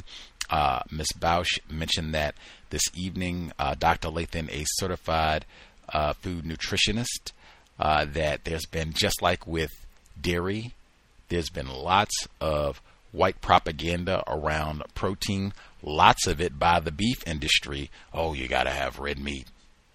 Got to have a steak. Yes, got to have, you know, chicken and all the rest of it if you want to be a big athlete. That's in Game Changers. They got lots of white people saying that. I grew up thinking that I had to have, you know, a big steak and a burger and all the rest of it to, you know, be a big tough guy and have muscles and all the rest of it, which is total nonsense. They keep saying that in Game Changers. I think even Mr. Fuller had talked about that before. Like most of the really strong animals who have lots of muscles, they get all of their protein from eating plants, vegetables. It's, as she was saying, you could just eat potatoes, you know, for the rest of your life and you would get all the protein you need. Like you can really go about with your food combinations, things that taste really good. There certainly are food combinations that can enhance your body's ability to absorb nutrients. I think like tomatoes and avocados together is one, and there are a few others, but I mean, in terms of protein, white people have done a really good job. The protein bar industry, there's a whole, they got whole segments, niche markets, like, oh, you got to get your protein shake. Oh, you got to get your protein bar. Oh, you got to get your, you know, 5-pound steak, you know, to get your protein in, or salmon, something else. So you got to go kill up some animals to get your protein. All of that is racist hogwash, literally racist hogwash. Put some Baconator on that too. The protein is easy. As I said, she, right, Olympic silver medalist. There are tons of professional athletes in that documentary Game Changers, and I have practiced yoga mightily for 3 years and gained strength the entire time, eating nothing but fruits, veggies. You will get all of the protein you are needing if you're eating enough food and getting a well-balanced diet of fruits, veggies, nuts, seeds, legumes, as she said, especially if you're getting those seeds in, seeds and nuts, especially if you can get raw organic nuts and seeds. Oh yeah, you will easily get all of your protein. I'm a big fan of lentils too. I make, we had it at the retreat in August, veggie-based lasagna with lentils instead of meat. It had lots of vegetables in it too. I think we had like zucchini. I'm trying to think what else. Zucchini, broccoli, onions, mushrooms, probably some other veggies as well, but the lentils also, so it's really filling. So, and all of the protein that you need right there. Like, oh yeah, plant-based eating is super easy, super delicious. White people, as she said, they make making things deliberately confusing and being deliberately dishonest with the food, so that you have to deal with that for a lifetime. And then they come out with all those studies that contradict each other, like, oh, eating bacon is bad. Oh, wait a minute, it's not so bad. Or, eating butter is bad. Oh, wait a minute, it's not so bad. Plant-based foods, and don't eat too much of it. It's not rocket science. The number is 720-716-7300. The code 564-943-pound. Press *61 if you would like to participate. Folks have any thoughts they would like to share. I'll just get in two quick thoughts. One, I'm so glad, or I guess everybody that got an opportunity to call in with questions. Like, I'm glad people got their questions answered. But I was particularly pleased. The caller who was asking about information for cycling, because that's so specific, her, you know, being a professional cyclist and being able to ask those questions, and then other questions too about, you know, diet and all the rest of it, but specific questions. And I said, man, I have found myself in that position frequently over the years, talking to someone classified as white. They have information that is not directly about racism, white supremacy, that I would like to get that information, but they are classified as white. So there are things about racism, white supremacy that I want to address. And sometimes it can be challenging to do both. White people, because they are in a superior position, they do have lots of constructive information. You cannot dominate a large number of people, most of the people on the planet, in fact, for long periods of time being dumb. That question was asked, who's most confused about racism. Anyway, but I'm glad folks got an opportunity to, you know, get additional information. That's why we try to have white guests on the program. Let's see. I am hoping that we can get Dr. Mills, Milton Mills, on the program. If folks have not seen any of his videos or read some of his content, you can just search Milton Mills. Lots of great info. And he's in the documentary What the Health with Dr. Ruby Lathan as well, talking about a lot of the issues that we addressed this evening, speaking specifically to the system of racism. So hopefully we'll be able to have him on the program in the future as well. Be one of our exceptions, I guess, for white guests only. And it is Dr. King's holiday today. I'll add that as well. Nice to be able to broadcast. Not a holiday. If anything, I stayed in the house. I was more pleased with my meal selections for today because I really didn't have lots of groceries. I had to make everything just based around what I had here at the residence because I didn't really want to go out shopping. They've got all the madness with the inauguration pending, and then it's the King holiday, so I didn't know if folks would be, you know, any added chaos around that, so I didn't want to leave the house today. Plus, we had the program, so I just said, you know what? I will wait and do my shopping tomorrow. So we'll just have to see if I can, you know, get in the kitchen and make it work with what I have. And thus far, great smoothies, excellent blueberry sauce, walnut vegan pancakes. Whew. Amazing. Oh, the other quick thing I was going to say. Woo. Dr. Francis Cress Welsing on Dr. King's holiday. Her segment about white people being abnormal, mutants. Woo. Dr. Welsing, the grandcestor, she had to have maybe a slight smile. You would get a big smile if we complete the task, our cosmic assignment, and replace white supremacy with justice, but maybe a slight smile that it is abnormal. Maybe that's even one to think about. It is abnormal to be lactose tolerant. Normal humans don't consume milk. That's what she said. Milk consumption is a mutation. Dr. Francis Cress Welsing, the grandcestor, on Dr. King's holiday. Did folks have any thoughts they wanted to share? Yes, sir. Can I be heard? Retired firefighter in Florida. Yes, I was thinking about athletics and the association with healthy foods / vegan culture. I would say that it's actually has been growing.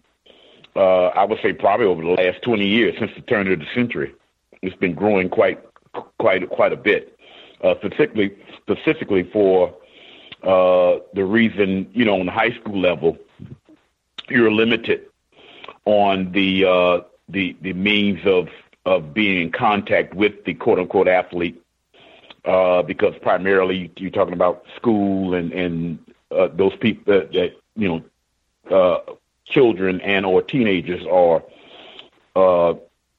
the responsibility of their parents, and we're talking about at best 4 years, and then colleges similar, but on the higher level colleges, meaning level meaning monetary wise, you know, like these institutions that actually have a lot more money than these programs, a lot more money than professional programs.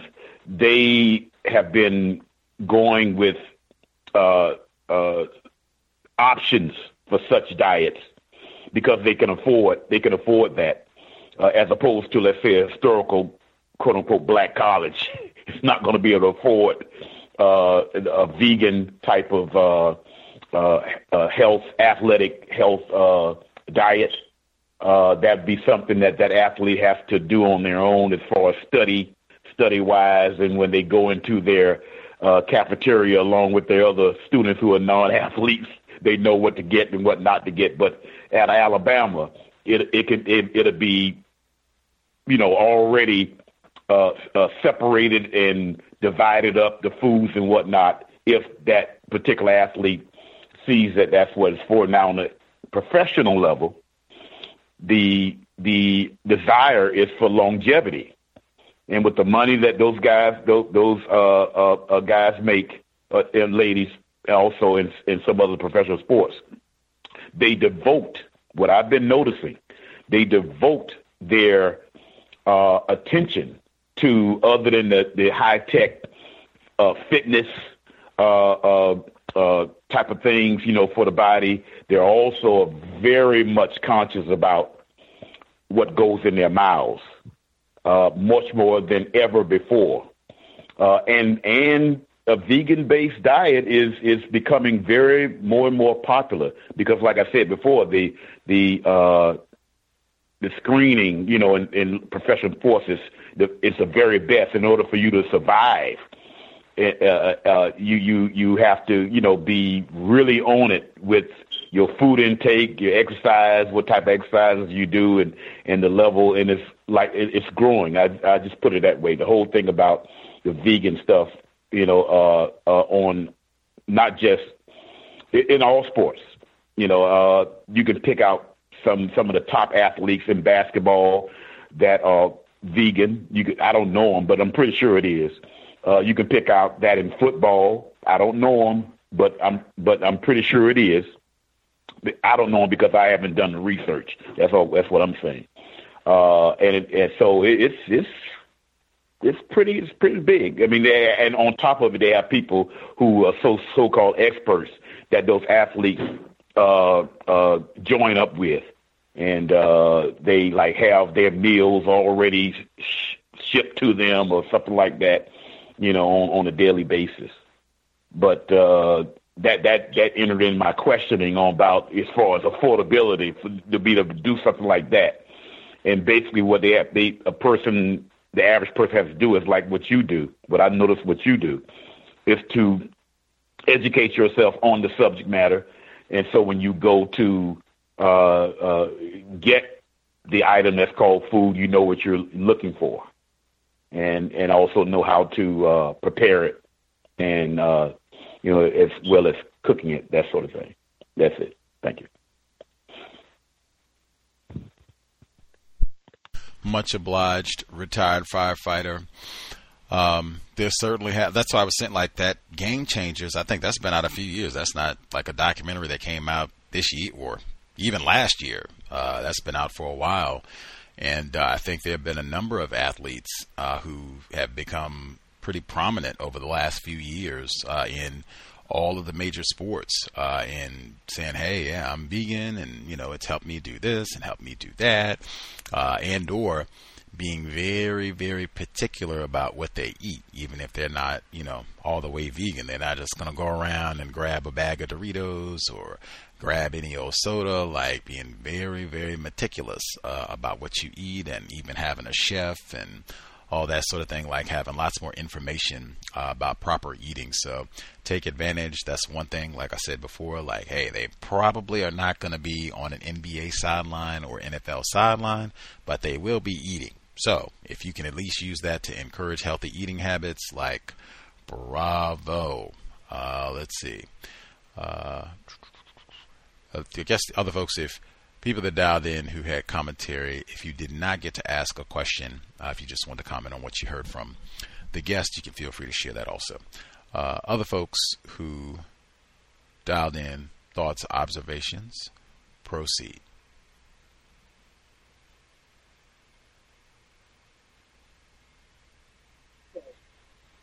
You know what, sir? You can go ahead of me first. Go ahead, sir. Appreciate. It was. I called early. I called in regards to the issue in regards to cycling. One of the things that I wanted to know about was her steps in becoming vegan, and in the while she was cycling, and how it catapulted her. Because I did watch a video. I did some little bit of research on her prior to the show, and she spoke about it briefly, but not to the full extent that I kind of wish for. Also, one of the things I've noticed since I've been cycling is that, and this also occurs when I'm jumping rope, when doing yoga, anything, is the amount of mucus or phlegm that comes up sometimes when I'm working out. I'm still in the process of becoming more vegan. Last week was probably one of my best weeks, where I think 5 days out of the 7, I was really on point. But I still noticed that there was still phlegm coming up, and that was something that I think I don't know if she spoke about it when I was researching, or Dr. Mills, and how the phlegm actually correlates with dairy products. And it's still coming out of your system even after not eating it for a certain amount of time. The other question was really more geared towards the popularity, which is something that retired firefighter just mentioned, which is due to the fact that that eating healthier is becoming more popular. How does it affect the industry itself as a whole when it comes to basic foods that we would, like? Obviously, now we have plant-based meats that are being marketed towards our population. I'm wondering, how does she view that? Does she sometimes indulge in those, or are they seen as popular for her? That's what I was kind of looking into. But that's something maybe we could address with Dr. Mills if he comes on the show. And that's all I have to say. I'll mute my line. I'm going to try my best to see if we can get Dr. Mills on the program. She said she'd be, willing to help out with that. So hopefully we'll be able to do that soon this year. Whoopee. In terms of, before we get to our other caller, just in terms of the products, I know she, on her podcast, she has the founder of Miyoko's, I don't know what to call it, non-dairy products. And I noted that because I'm a big fan of Miyoko's. That's one of those products that you're talking about. They have it like the upper end white grocery stores, or even some of the regular grocery stores now. But they have like Miyoko's. They make vegan butter. It's like a cashew-based butter. They have different types of cheese, all plant-based. Mozzarella, cheddar. The butter is amazing. I used it at the retreat for the cookies that we made and a number of different products. It's absolutely amazing.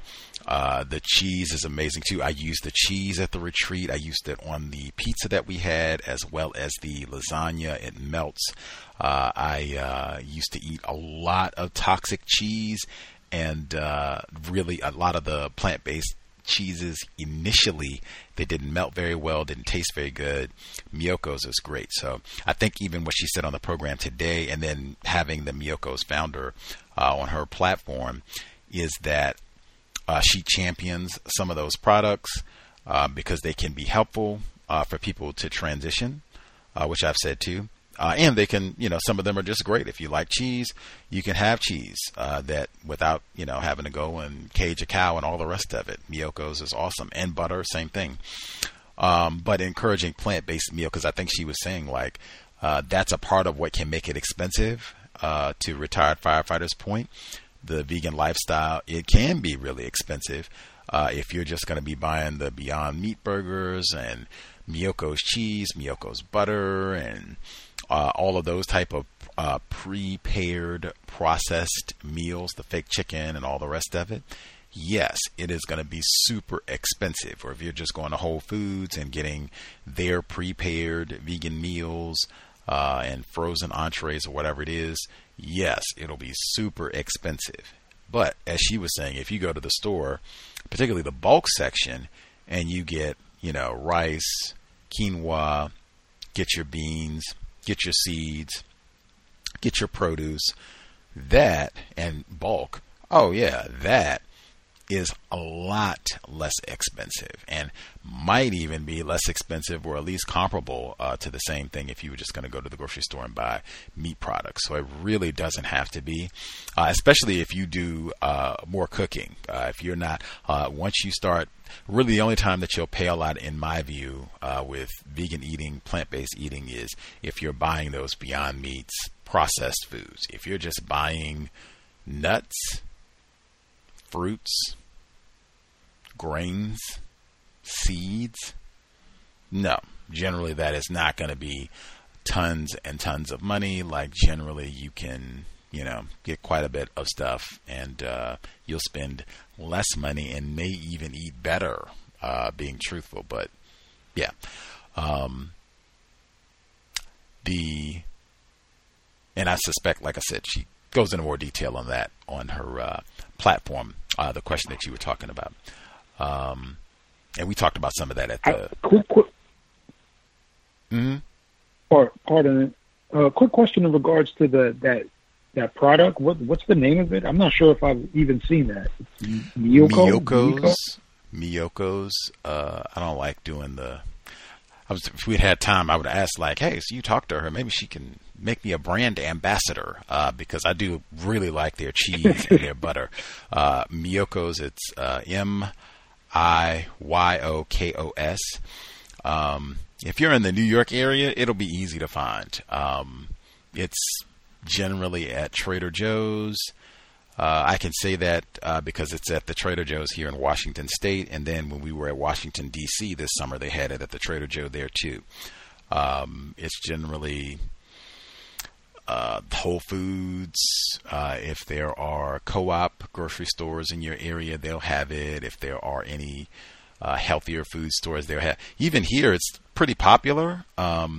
Even at some of the regular grocery stores, I've started to see that they'll have the butter and the cheese. It is on the pricier side, but it's generally like thought of as one of the top of the line in terms of vegan cheese, vegan butter.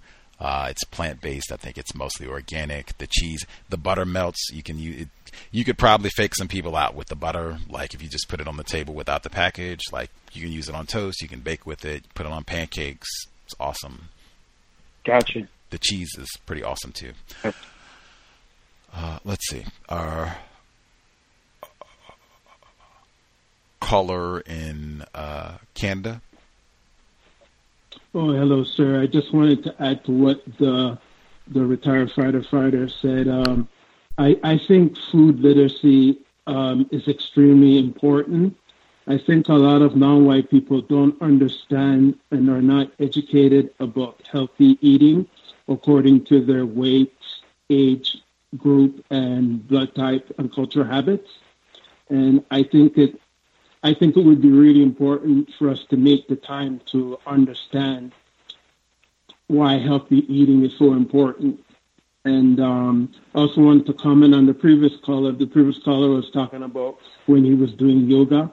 Sometime when I'm doing yoga and I feel really stressed, when I'm doing my deep breaths in and my deep breathing out, and I'm stretching my my limbs and my joints, after a while, they become flexible. I feel like there is a relief up the toxins, of the buildup in the toxins in the muscle after doing my yoga movements, and it actually makes my body relax and I feel less stressed. So I just wanted to give that out to the COWS listeners. Thank you. Right on, right on. Lots of yogis in the COWS audience. Who knew? Keep doing your yoga, exercise, and healthy eating. Those two things right there. Just making those a component, a lifelong component of our counter-racist activities that will go a long way to us solving this problem, and quickly. But yes, keep doing the yoga. And yeah, just white people, like with everything, they have invested so much time and energy in deceiving us about correct eating, to live on a planet where they will tell you that, you know, Cheetos, that's correct eating. Let's get some Cheetos. Let's get some Jell-O, let's get a Big Mac, let's get some nonsense and tell you that that's eating. Oh, you got to have, 8 ounces of milk to have a healthy diet, and this type of nonsense. And then, so to have to get rid of all of that, and then they give you all the additives and what have you. We talked about that with her as well. So they just make it so difficult. And the pricing, I mean, there's so many layers to why it's difficult. Sometimes even if you have, we've had COWS listeners where they have the information in terms of what you should be eating, making an effort to get organic produce, Whole Foods, do their own cooking, never even drive past a McDonald's or Jack in the Box or anything like that. But, the only place I can get a residence is 20 miles from the nearest grocery store that offers any sort of suitable produce. Now now it's going to take me an hour and a half to do my grocery shopping, or I can just sacrifice all that because they got a McDonald's that's a block from the house. We got COWS listeners who've been stuck in that sort of position. Like, it's lots of different ways in terms of racism, white supremacy, where they will either deliberately confuse you, deliberately make it difficult for you to access that sort of food, price you out of getting that sort of food, put the Whole Foods right next to your house, and then everything there is $5,000. So, if anything, it's about to be some racial dislocation, and this is no longer going to be your neighborhood. Whole Foods is not for you. So the system of white supremacy is at the root of the problem, but getting access to information, that is a great start. Sharing that information with your offspring, that is a great start so that they can be less confused. I think Mr. Fuller talks about that, correct eating in the code book. Like, absolutely. Like, getting that information to your offspring and other family members as early as possible. That is one. It can be really difficult to unlearn because of the addictive nature of sugar and Cheetos and all the rest of it. It can be really hard to change up what we put on our fork, but whew, try. Could I be heard again? Retired firefighter. Yes, sir. Yes. My thought into some, as far as questioning, is that I would like to have a discussion with someone, especially a white person, on the subject matter that, being on the program, you're limited on time, especially with a guest. But on, as I mentioned before, the contradictions, what I think are the contradictions,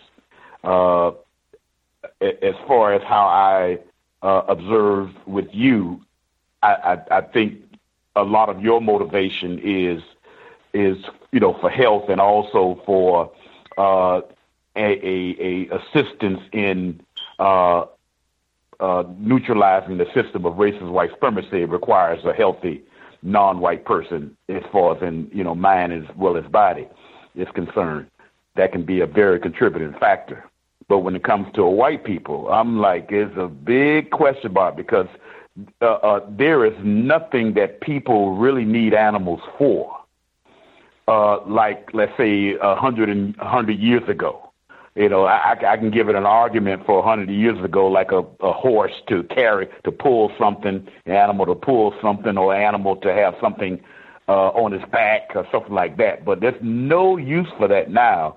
And if anything is more burgeoning is the idea of animals being domesticated, which is another, I would say, is another term for being mistreated. She mentioned about breeding. Which is primarily something that people control, and I would suspect that most of those quote unquote breeders of animals of different types, cows, horses, whatever, are white people. I could be wrong, but I'm thinking that they control that industry on a global basis. I mean, the whole idea of animals such as whales and lions and whatnot, they're in these quote unquote zoos and that sort of thing, and it's something in me that I don't feel comfortable when I see, you know, a 400-pound big cat wandering back and forth in an environment that it doesn't have the bars like it used to.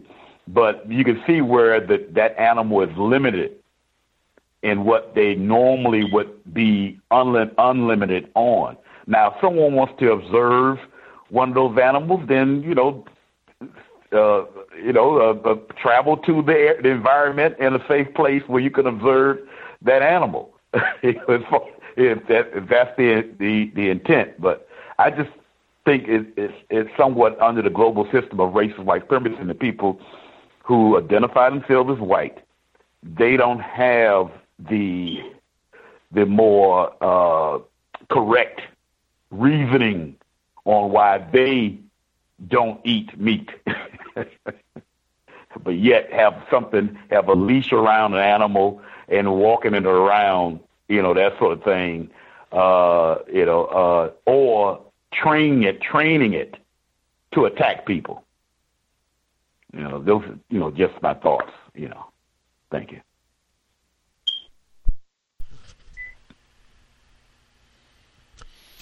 Lots of hypocrisy in the system of racism. They'll have Beyond Burgers at the Kentucky Derby. They probably already have Beyond Burgers at the Kentucky Derby. You can sit out front row, have your ticket stub in hand and your Beyond Burger. Munch away and, cheer on, see if you can get the Triple Crown. Like, that is rife, or they will do away with the Kentucky Derby, have the Beyond Burger, still practice racism. Like, it's lots of hypocrisy all the way around it. So, yeah, I would totally agree in terms of not having the correct reasonings for why they're doing the veganism and all the rest of it.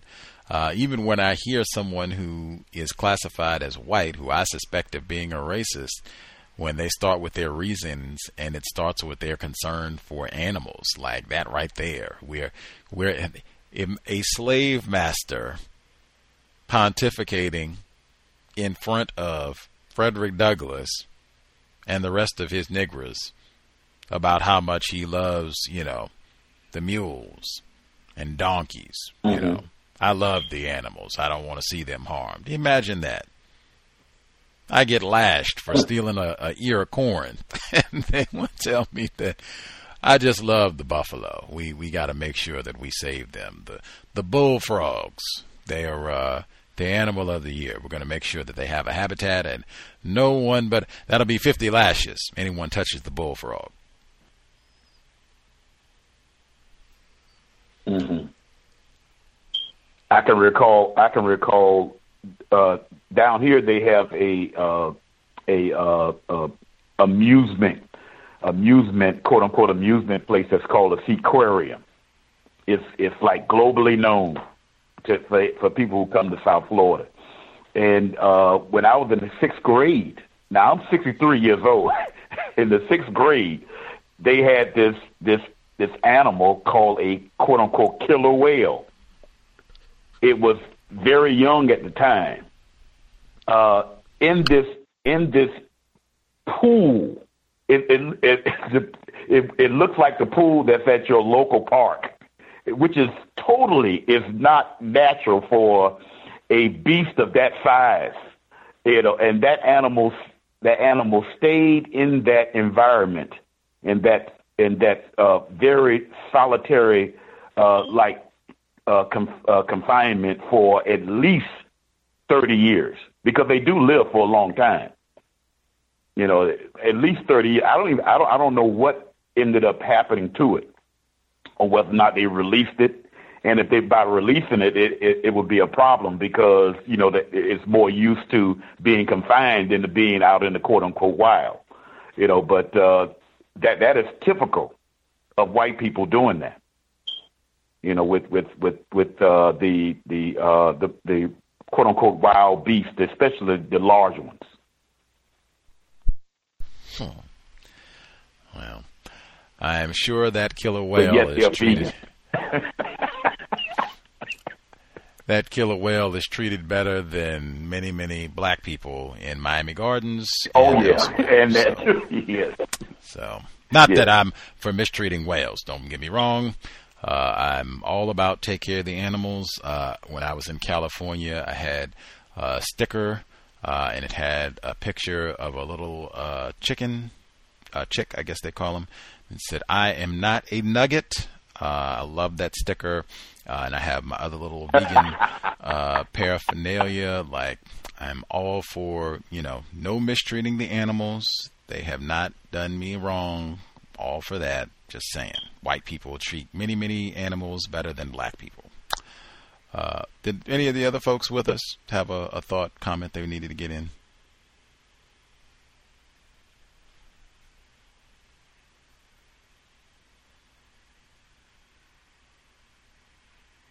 Oh, okay. Folks are satisfied. I think we even may have lost. There's always like phone disruptions. I think B had said that a couple days ago. I saw some other folks dial in with a hand up, and then they disappeared right as I was going to get their line also. So phone issues, mysterious interruptions have been a part of the whole 12-year experience, unfortunately. Do the best we can. May I? Yes, sir. Can I be heard? Yes, sir. Yeah, just real quick, one of the things I wanted to actually ask, and I guess I could ask this to everybody, and I may know the answer already, but it is difficult to get people that have not been eating healthy to start getting on that same page, for lack of a better word. I've been trying to get one of my friends. I think I've called on the weekend in regards to this, and I thank everybody that gave me some pointers and some ideas that I could push toward my friend. But he's diabetic, and he's at the point, like I said, now where he's starting to lose feeling in his toes, in his feet. And I've been saying this to him, which is, you've been listening to. He's a veteran. And I've been saying, you've been listening to the VA doctors for a long time now, and now you're losing feeling in your feet. Obviously, what they're telling you is not working, so maybe it's time to try something different. Maybe try some more plant-based meals, try some herbs as well, and see how that works. And his response to me has been on the line of, well, those haven't been tested by the government. You know, the FDA doesn't approve of these things, these herbs and all that other stuff that hasn't been proven. And my response to him, because he's aware of racism, white supremacy, I said, if you know that our country is racist and corrupt, how are you trusting the things that they're putting forward to you as relevant and honest? And it's been a very difficult conversation. And that's just outside of my home. In the home, my significant other, she's starting to get it, and she made portobello mushroom steaks tonight, which I thought was excellent. I'm so happy that she's starting to see, because she's seeing that I've been making vegan dishes all week, So she's getting on the same page. That's been excellent. The next thing now is for my offspring to get on the same page, which is a little difficult because we live in a predominantly non-white neighborhood, and there's just so many things coming at him saying, you know, eat me, for lack of a better word. That's been an ongoing fight, and I think will continue to be. But I see the bright spot with my significant other. She's been really supportive, and I'm happy. She even gives me the space and time to work out and do the things that I need to do while I'm outside, and that's been very, very appreciative, you know. And I'm just trying to get her to get on a little bit more on the same page, but she's getting there. And that's all I have to say. I'll move my line. That's great. Love the portobello mushrooms. They are awesome. You can make sandwiches, and the portobello mushroom steaks, like, they are spectacular. I said, you know, the food component is so important because we talked before, many diet patterns and what things that we call like our tastes, foods that we like, a lot of the, or at least there's research that suggests some of those patterns begin when we are toddlers and or before we are born, like still in the womb, then depending even sometimes on what your mother is eating during that 9-month period. So that's why it's so important. It has such long range ramifications in terms of quality eating, bad eating, all the above. Once you've been eating for, you know, I don't know how long this person is, but, you know, a good 5 decades or so, if he's at that point, like, man, it can be really hard. I know I've seen that with my family members and other folks. It can just be all those additives, addictive foods, and then you've been eating that for a long period of time, so you might be resistant to changing. It can just be really, really difficult. And people will make up excuses, you know, when at the end of the day, it's, hey, I want to eat this hamburger.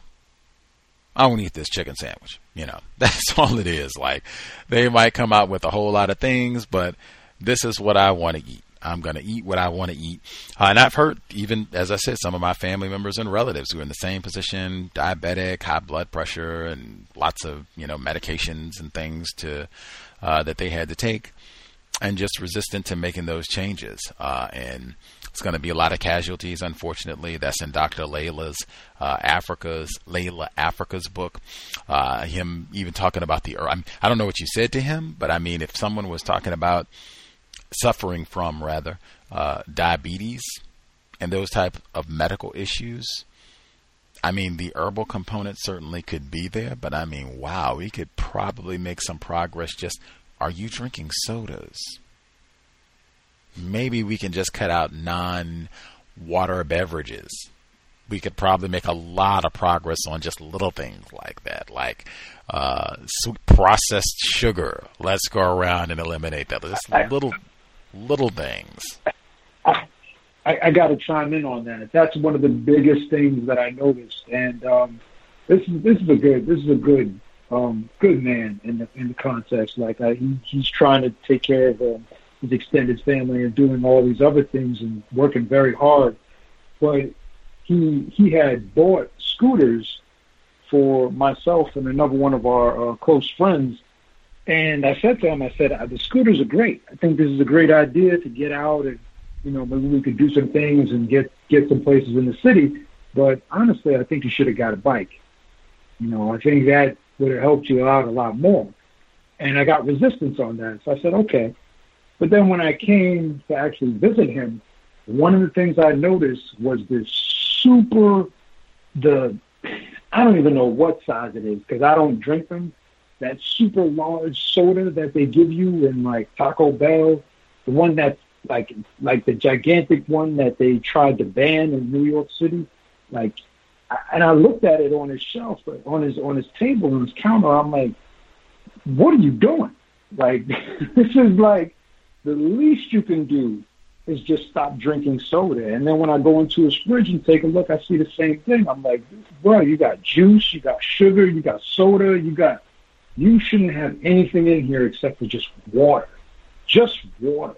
There's no need for anything else in your and that's what I think is contributing to the issue more, is that I don't see him eating a pound of like big pieces of cake or anything. I see him drinking huge amounts of soda because I see it in his fridge, and he doesn't have guests outside of two or three other people. So when all the brothers are there, that's fine. But when the brothers ain't there, you're the only one drinking the soda, and you shouldn't be drinking it. So that's actually exactly one of the problems that I've been trying to, but I don't want to be, because I was there too. I was there at an early age, and I get it. I completely understand. I just don't want to be the, that person coming across like I'm beating them down or judging them, so to speak. So I've been falling back on some of my comments. I'll mute my line. Hey, certainly. I mean, he's not your offspring, and as I said, it's going to be a lot of casualties. You can't really force it on him. You can't go in and steal all the sodas out of the refrigerator and that type of thing. You just do what you can, and particularly try to catch folks when they are receptive to maybe saying, hey, maybe I could do something, or maybe you could help out and suggest some changes or some recipes or whatever it is. But just sodas, like, that's one of the little ones, and they're so addictive, they're so ubiquitous, because they have the soda machines everywhere, or they'll give them away sometimes. That if you work at certain jobs or what have you, they'll have free sodas. Or then the sugar, the processed sugar, is in so many different ways there. And the Dr. Lathan, they have all the food coloring and additives in those. I mean, it's just a total concoction of horribleness. Ruin your teeth. It's bad for your diet just on so many levels, and even just your brain computer, because like I said, it's even got those food colors. It's not like if it's I don't know what soda it is, but that grape soda, I don't know what that is, that concoction to make it purple. Or if it's orange soda, I don't know what that is, that concoction to make it orange and all the rest of it. But that has an impact on your system too, like tossing all of that, water, man, that right there. So many health ailments are for lack of water consumption. The folks in Flint can certainly empathize, and elsewhere, Newark, other places as well. But yeah, just, you try to catch folks when they're receptive, and try to just start with basics that can do big things. Drinking water, getting rid of the non-water beverages, trying to get rid of the processed sugar. Like I said, get a blender, so that if you have a sweet tooth, make smoothies. That's a way where you can get fruits in and can get something that's sweet without it having to be ice cream or lots of white sugar or sodas and, Snicker bars and all the rest of it. But your diet is so critically important. I even shuddered, like Taco Bell, like, oh, that's the worst of the worst. Like, not that McDonald's is any better, but I mean, yikes. It's not like they got salads at Taco Bell. Like, man, that's, I used to love Taco Bell. I'm not, this is not judging. I'm just saying it's not, man, it's not a whole lot of good options at Taco Bell. Just fat and chemicals and food coloring, like grease, red meat, processed foods galore, microwave, worst of the, and salt, and more salt. Woo. Well, on that note, my stomach hurts. And you can have nachos. That's the crazy thing. I love nachos. Did we have nachos at the retreat? We did. I made guacamole. We didn't do nachos at the retreat, but we did have guacamole. I love nachos. Like, I get a blender. You can make vegan nacho cheese that is absolutely delicious. I have pictures on my Facebook page, facebook.com/theproblemiswhitepeople, where I made chicken nachos, where I did get the fake chicken. You can splurge, no big deal, but that's not something I eat every day. But I got the fake chicken. I made nacho cheese in my blender, cashew based. I made salsa in my blender, homemade, easy. And then just add the veggies in, mushrooms, some spinach, green onions, and whammo. You can have way better than Taco Bell. Like Taco, that's not even cheese. Like I don't even know what they put on top of this. It's not cheese. It's probably oil and food coloring and some other nonsense, but it is not cheese. And then whatever, they're calling their beef that they put on it. But you can have way better nachos, burritos. I love those too. You can still make those. I still make those. You can get all the foods that I say that all the time. Write down what you eat on a regular basis. Probably 9 times out of 10, you can continue to eat those things. It would just be swishing it up, making it yourself, a few changes to the ingredients, and you could still have that. Lasagna, spaghetti, steaks, even we heard that portobello mushroom steaks. I was looking at a recipe the other day myself for Philly steak sandwiches that are made with mushrooms. Like you can have I made potato chips in my air fryer last month. Like anything, you can have it if you like it. It's just switching up a few ingredients here and there, cornbread, whatever. You can still enjoy it. It'll be really tasty, if not better, because you can get better quality ingredients. So yeah, just really, I'd say again, for folks, if you have children, appreciate that we have some attempted parents who dial in. So critically important, like really try to get your children really from conception, if not before. Harriet A. Washington talked about that in A Terrible Thing to Waste. Like if you're really serious, then on your counter-racist grind, like you have that lengthy conversation with your partner, 200 questions and all that before you hit the bedroom, and you change up your diet. Put those Cheetos down, those corn chips, those hot dogs, put all the Taco Bell, put all that down. And really eat well. Eat like you are an adult who is trying to live for 100 years to make sure that this child is going to be set, well taken care of, and as safe as possible in a system of white supremacy, and or working hard with you to replace that system. That's how you're eating for the time leading up to conception, and then the whole way through. That way, boom, this child has great models for eating well, has got great information, and it's just learned the value of eating well. Much easier to do it that way than catching somebody at 25, 35, 45. They got health problems. They're overweight. They love Big Macs. They love Cheetos and potato chips. It can be really, really hard to get someone to make changes in their behavior at that point. Sometimes impossible. I've seen that myself. Whites are to blame for all that. That doesn't make it any better, having to go to a funeral for Chadwick Boseman. Was it 42, 43? That doesn't make it any better. Dr. Ruby Lathan, she called that lifestyle cancers. What you eat, what you don't eat. Lifestyle cancers, that's what she called it. Doesn't make it any better to say Chadwick Boseman not being with us. White people are most to blame for that. That's true, but that doesn't make it any better.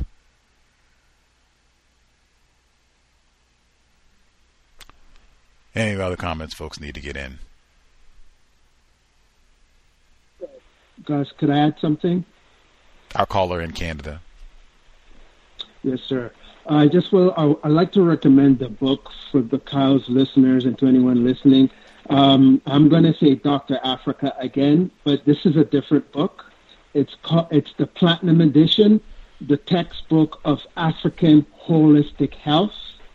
And it was actually the book that I was reading when I was talking to Ms. Bausch, because I wanted to see how much she actually knew, because I was reading the information from that when it talked about the food combinations and how to get that protein. So I just wanted to make a suggestion to the previous caller that he was saying that he was talking to a non-white male who was kind of resistant to his suggestions or his partner. Some of the things that you can do is actually to eat the healthy food yourself. So you could be the example for them to see, and that includes your offspring. And just like instead of you watching TV, you're actually reading a book. And then when your kids see that, and your offspring see that, and your partner see that, that's kind of like an example for them to follow. And then when they see that your health appears to be better than theirs because of your food choices, that will kind of be that thing to kind of encourage them, right? And some of the ways that you can help people to eat better is to give them alternatives, like what Gus was saying. You know, just simple things like not drinking pop. Do you know that there's like 14 tablespoons of sugar in one can of pop? You're literally drinking liquid sugar, and there's actually no water in it. Actually, you're just going after you're feeling the sugar high, and you're not actually being hydrated. You're being dehydrated, and a lot of what. Well, I was trying to say to Mrs. Bausch that sugar is like one of the things that Dr. Afrika was saying, that sugar is like one of the most addictive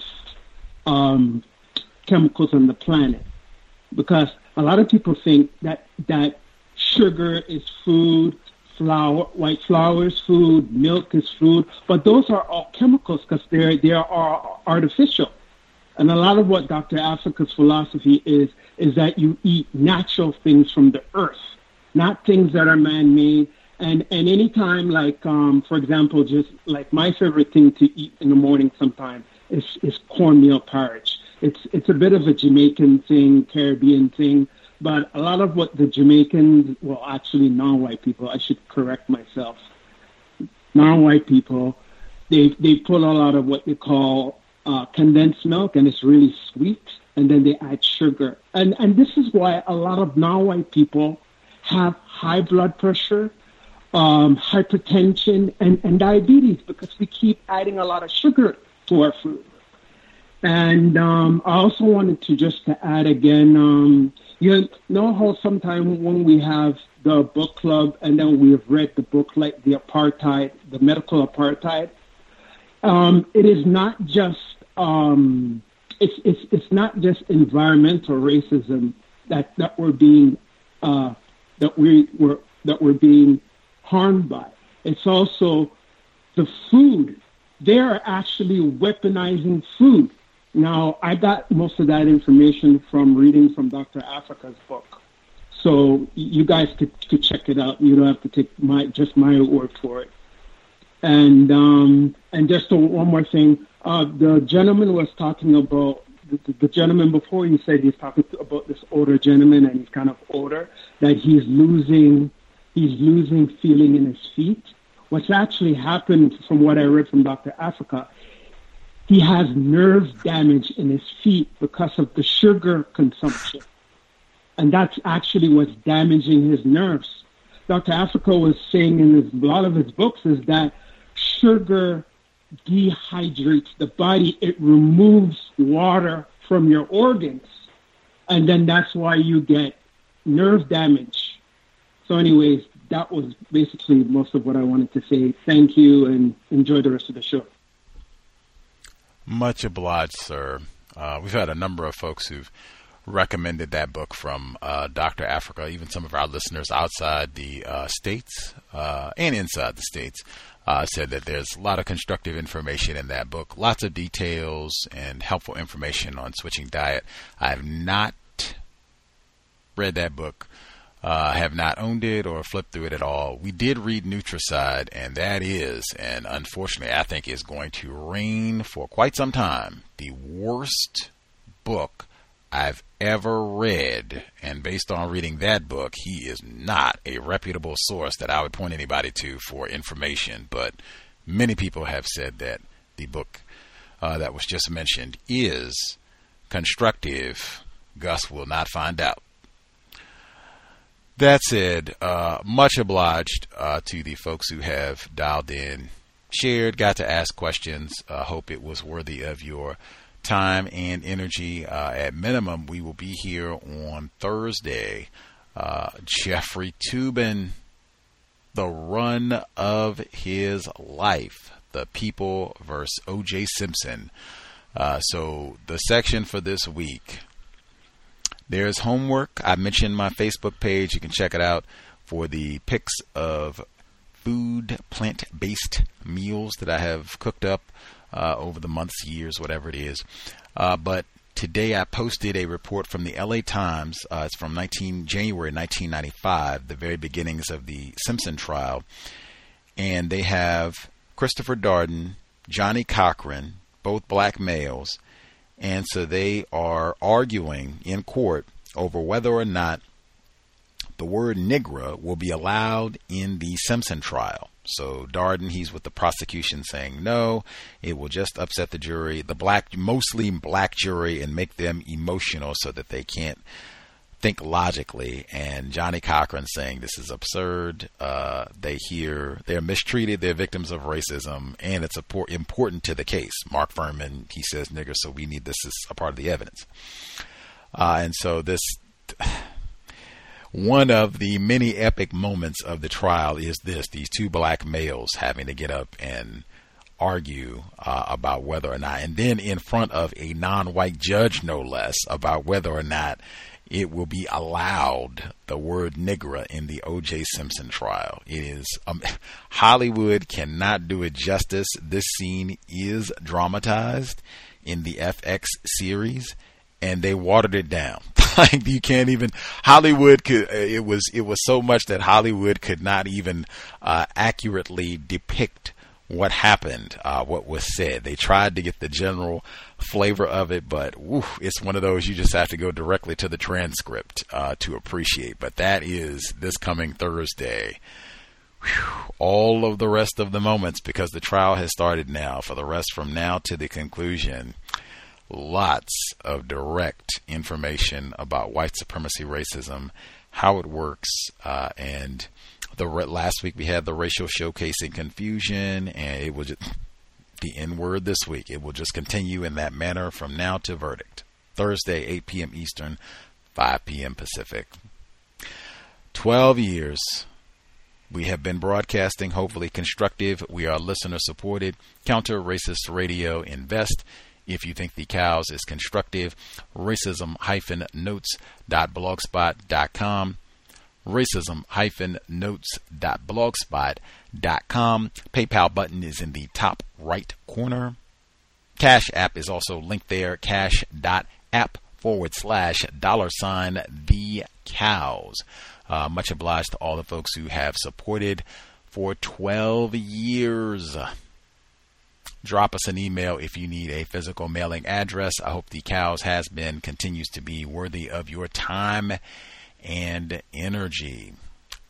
Sobriety would be best. Talk about sugars, alcohol. That is another one sneaky way of getting those sugars in. That's beverages. It would be water.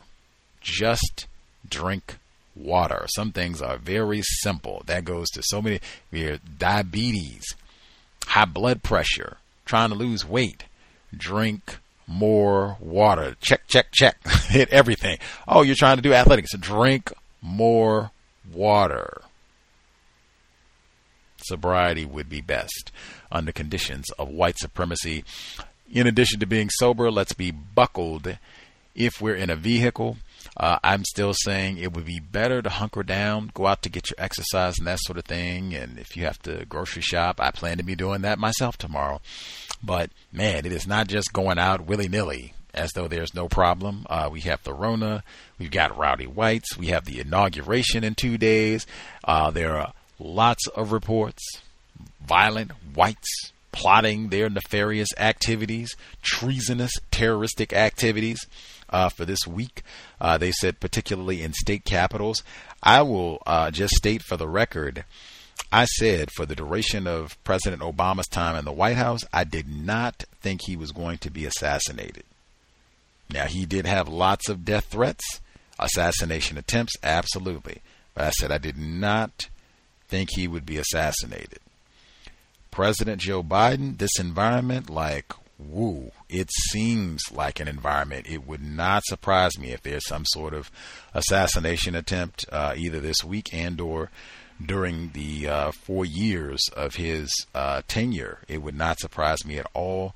I suspect that the violent whites who've been riding with the Donald for the past 4 years, I do not think that they are just going to concede quietly and fade off into that. I do not think that that is going to happen at all. Dylan Stormroof at all. I think they will have more to say. So all of that to say, hunker down. If you got to go out, be very alert. If there is someone being loud, rowdy, we're not doing like verbal confrontations and things with strangers out in public. If you didn't leave your residence to engage in mortal combat, there's no way. You should be thinking, this fella that's yelling, he could be armed. In fact, she might have a whole group of cohorts who are also armed and ready for mortal combat. That was not my plan. I was just going out to get Miyoko's cheese. I'm going to get out of here. We'll try to get that cheese tomorrow. Lots of armed, disgruntled whites, particularly in the U.S., probably throughout the world, but certainly in the U.S. Be mindful of that when you are out and about. Tell your offspring and folks that you are concerned about. All of that said, King's Holiday. All of that said, Creator, we ask that you help us remain patient with other black people, victims of white supremacy. We ask that you help us remain patient with ourselves. Remind us to demonstrate the highest levels of black self-respect at all times, in all places, each and every time we are in contact with another black person. It has been time.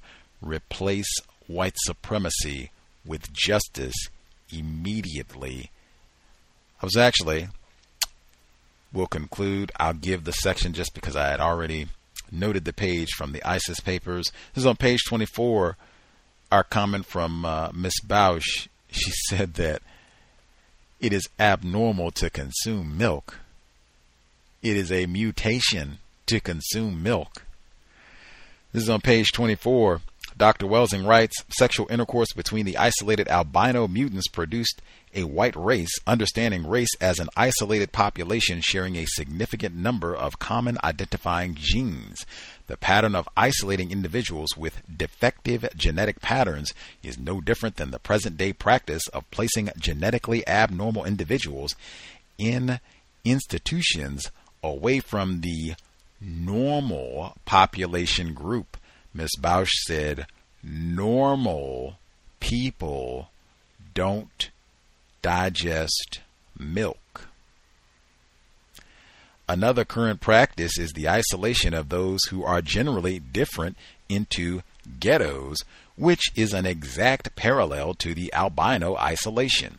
Support for my position is found in an article entitled Albinism by Carl Whitcop Jr. in the 1975 issue of the Natural History magazine.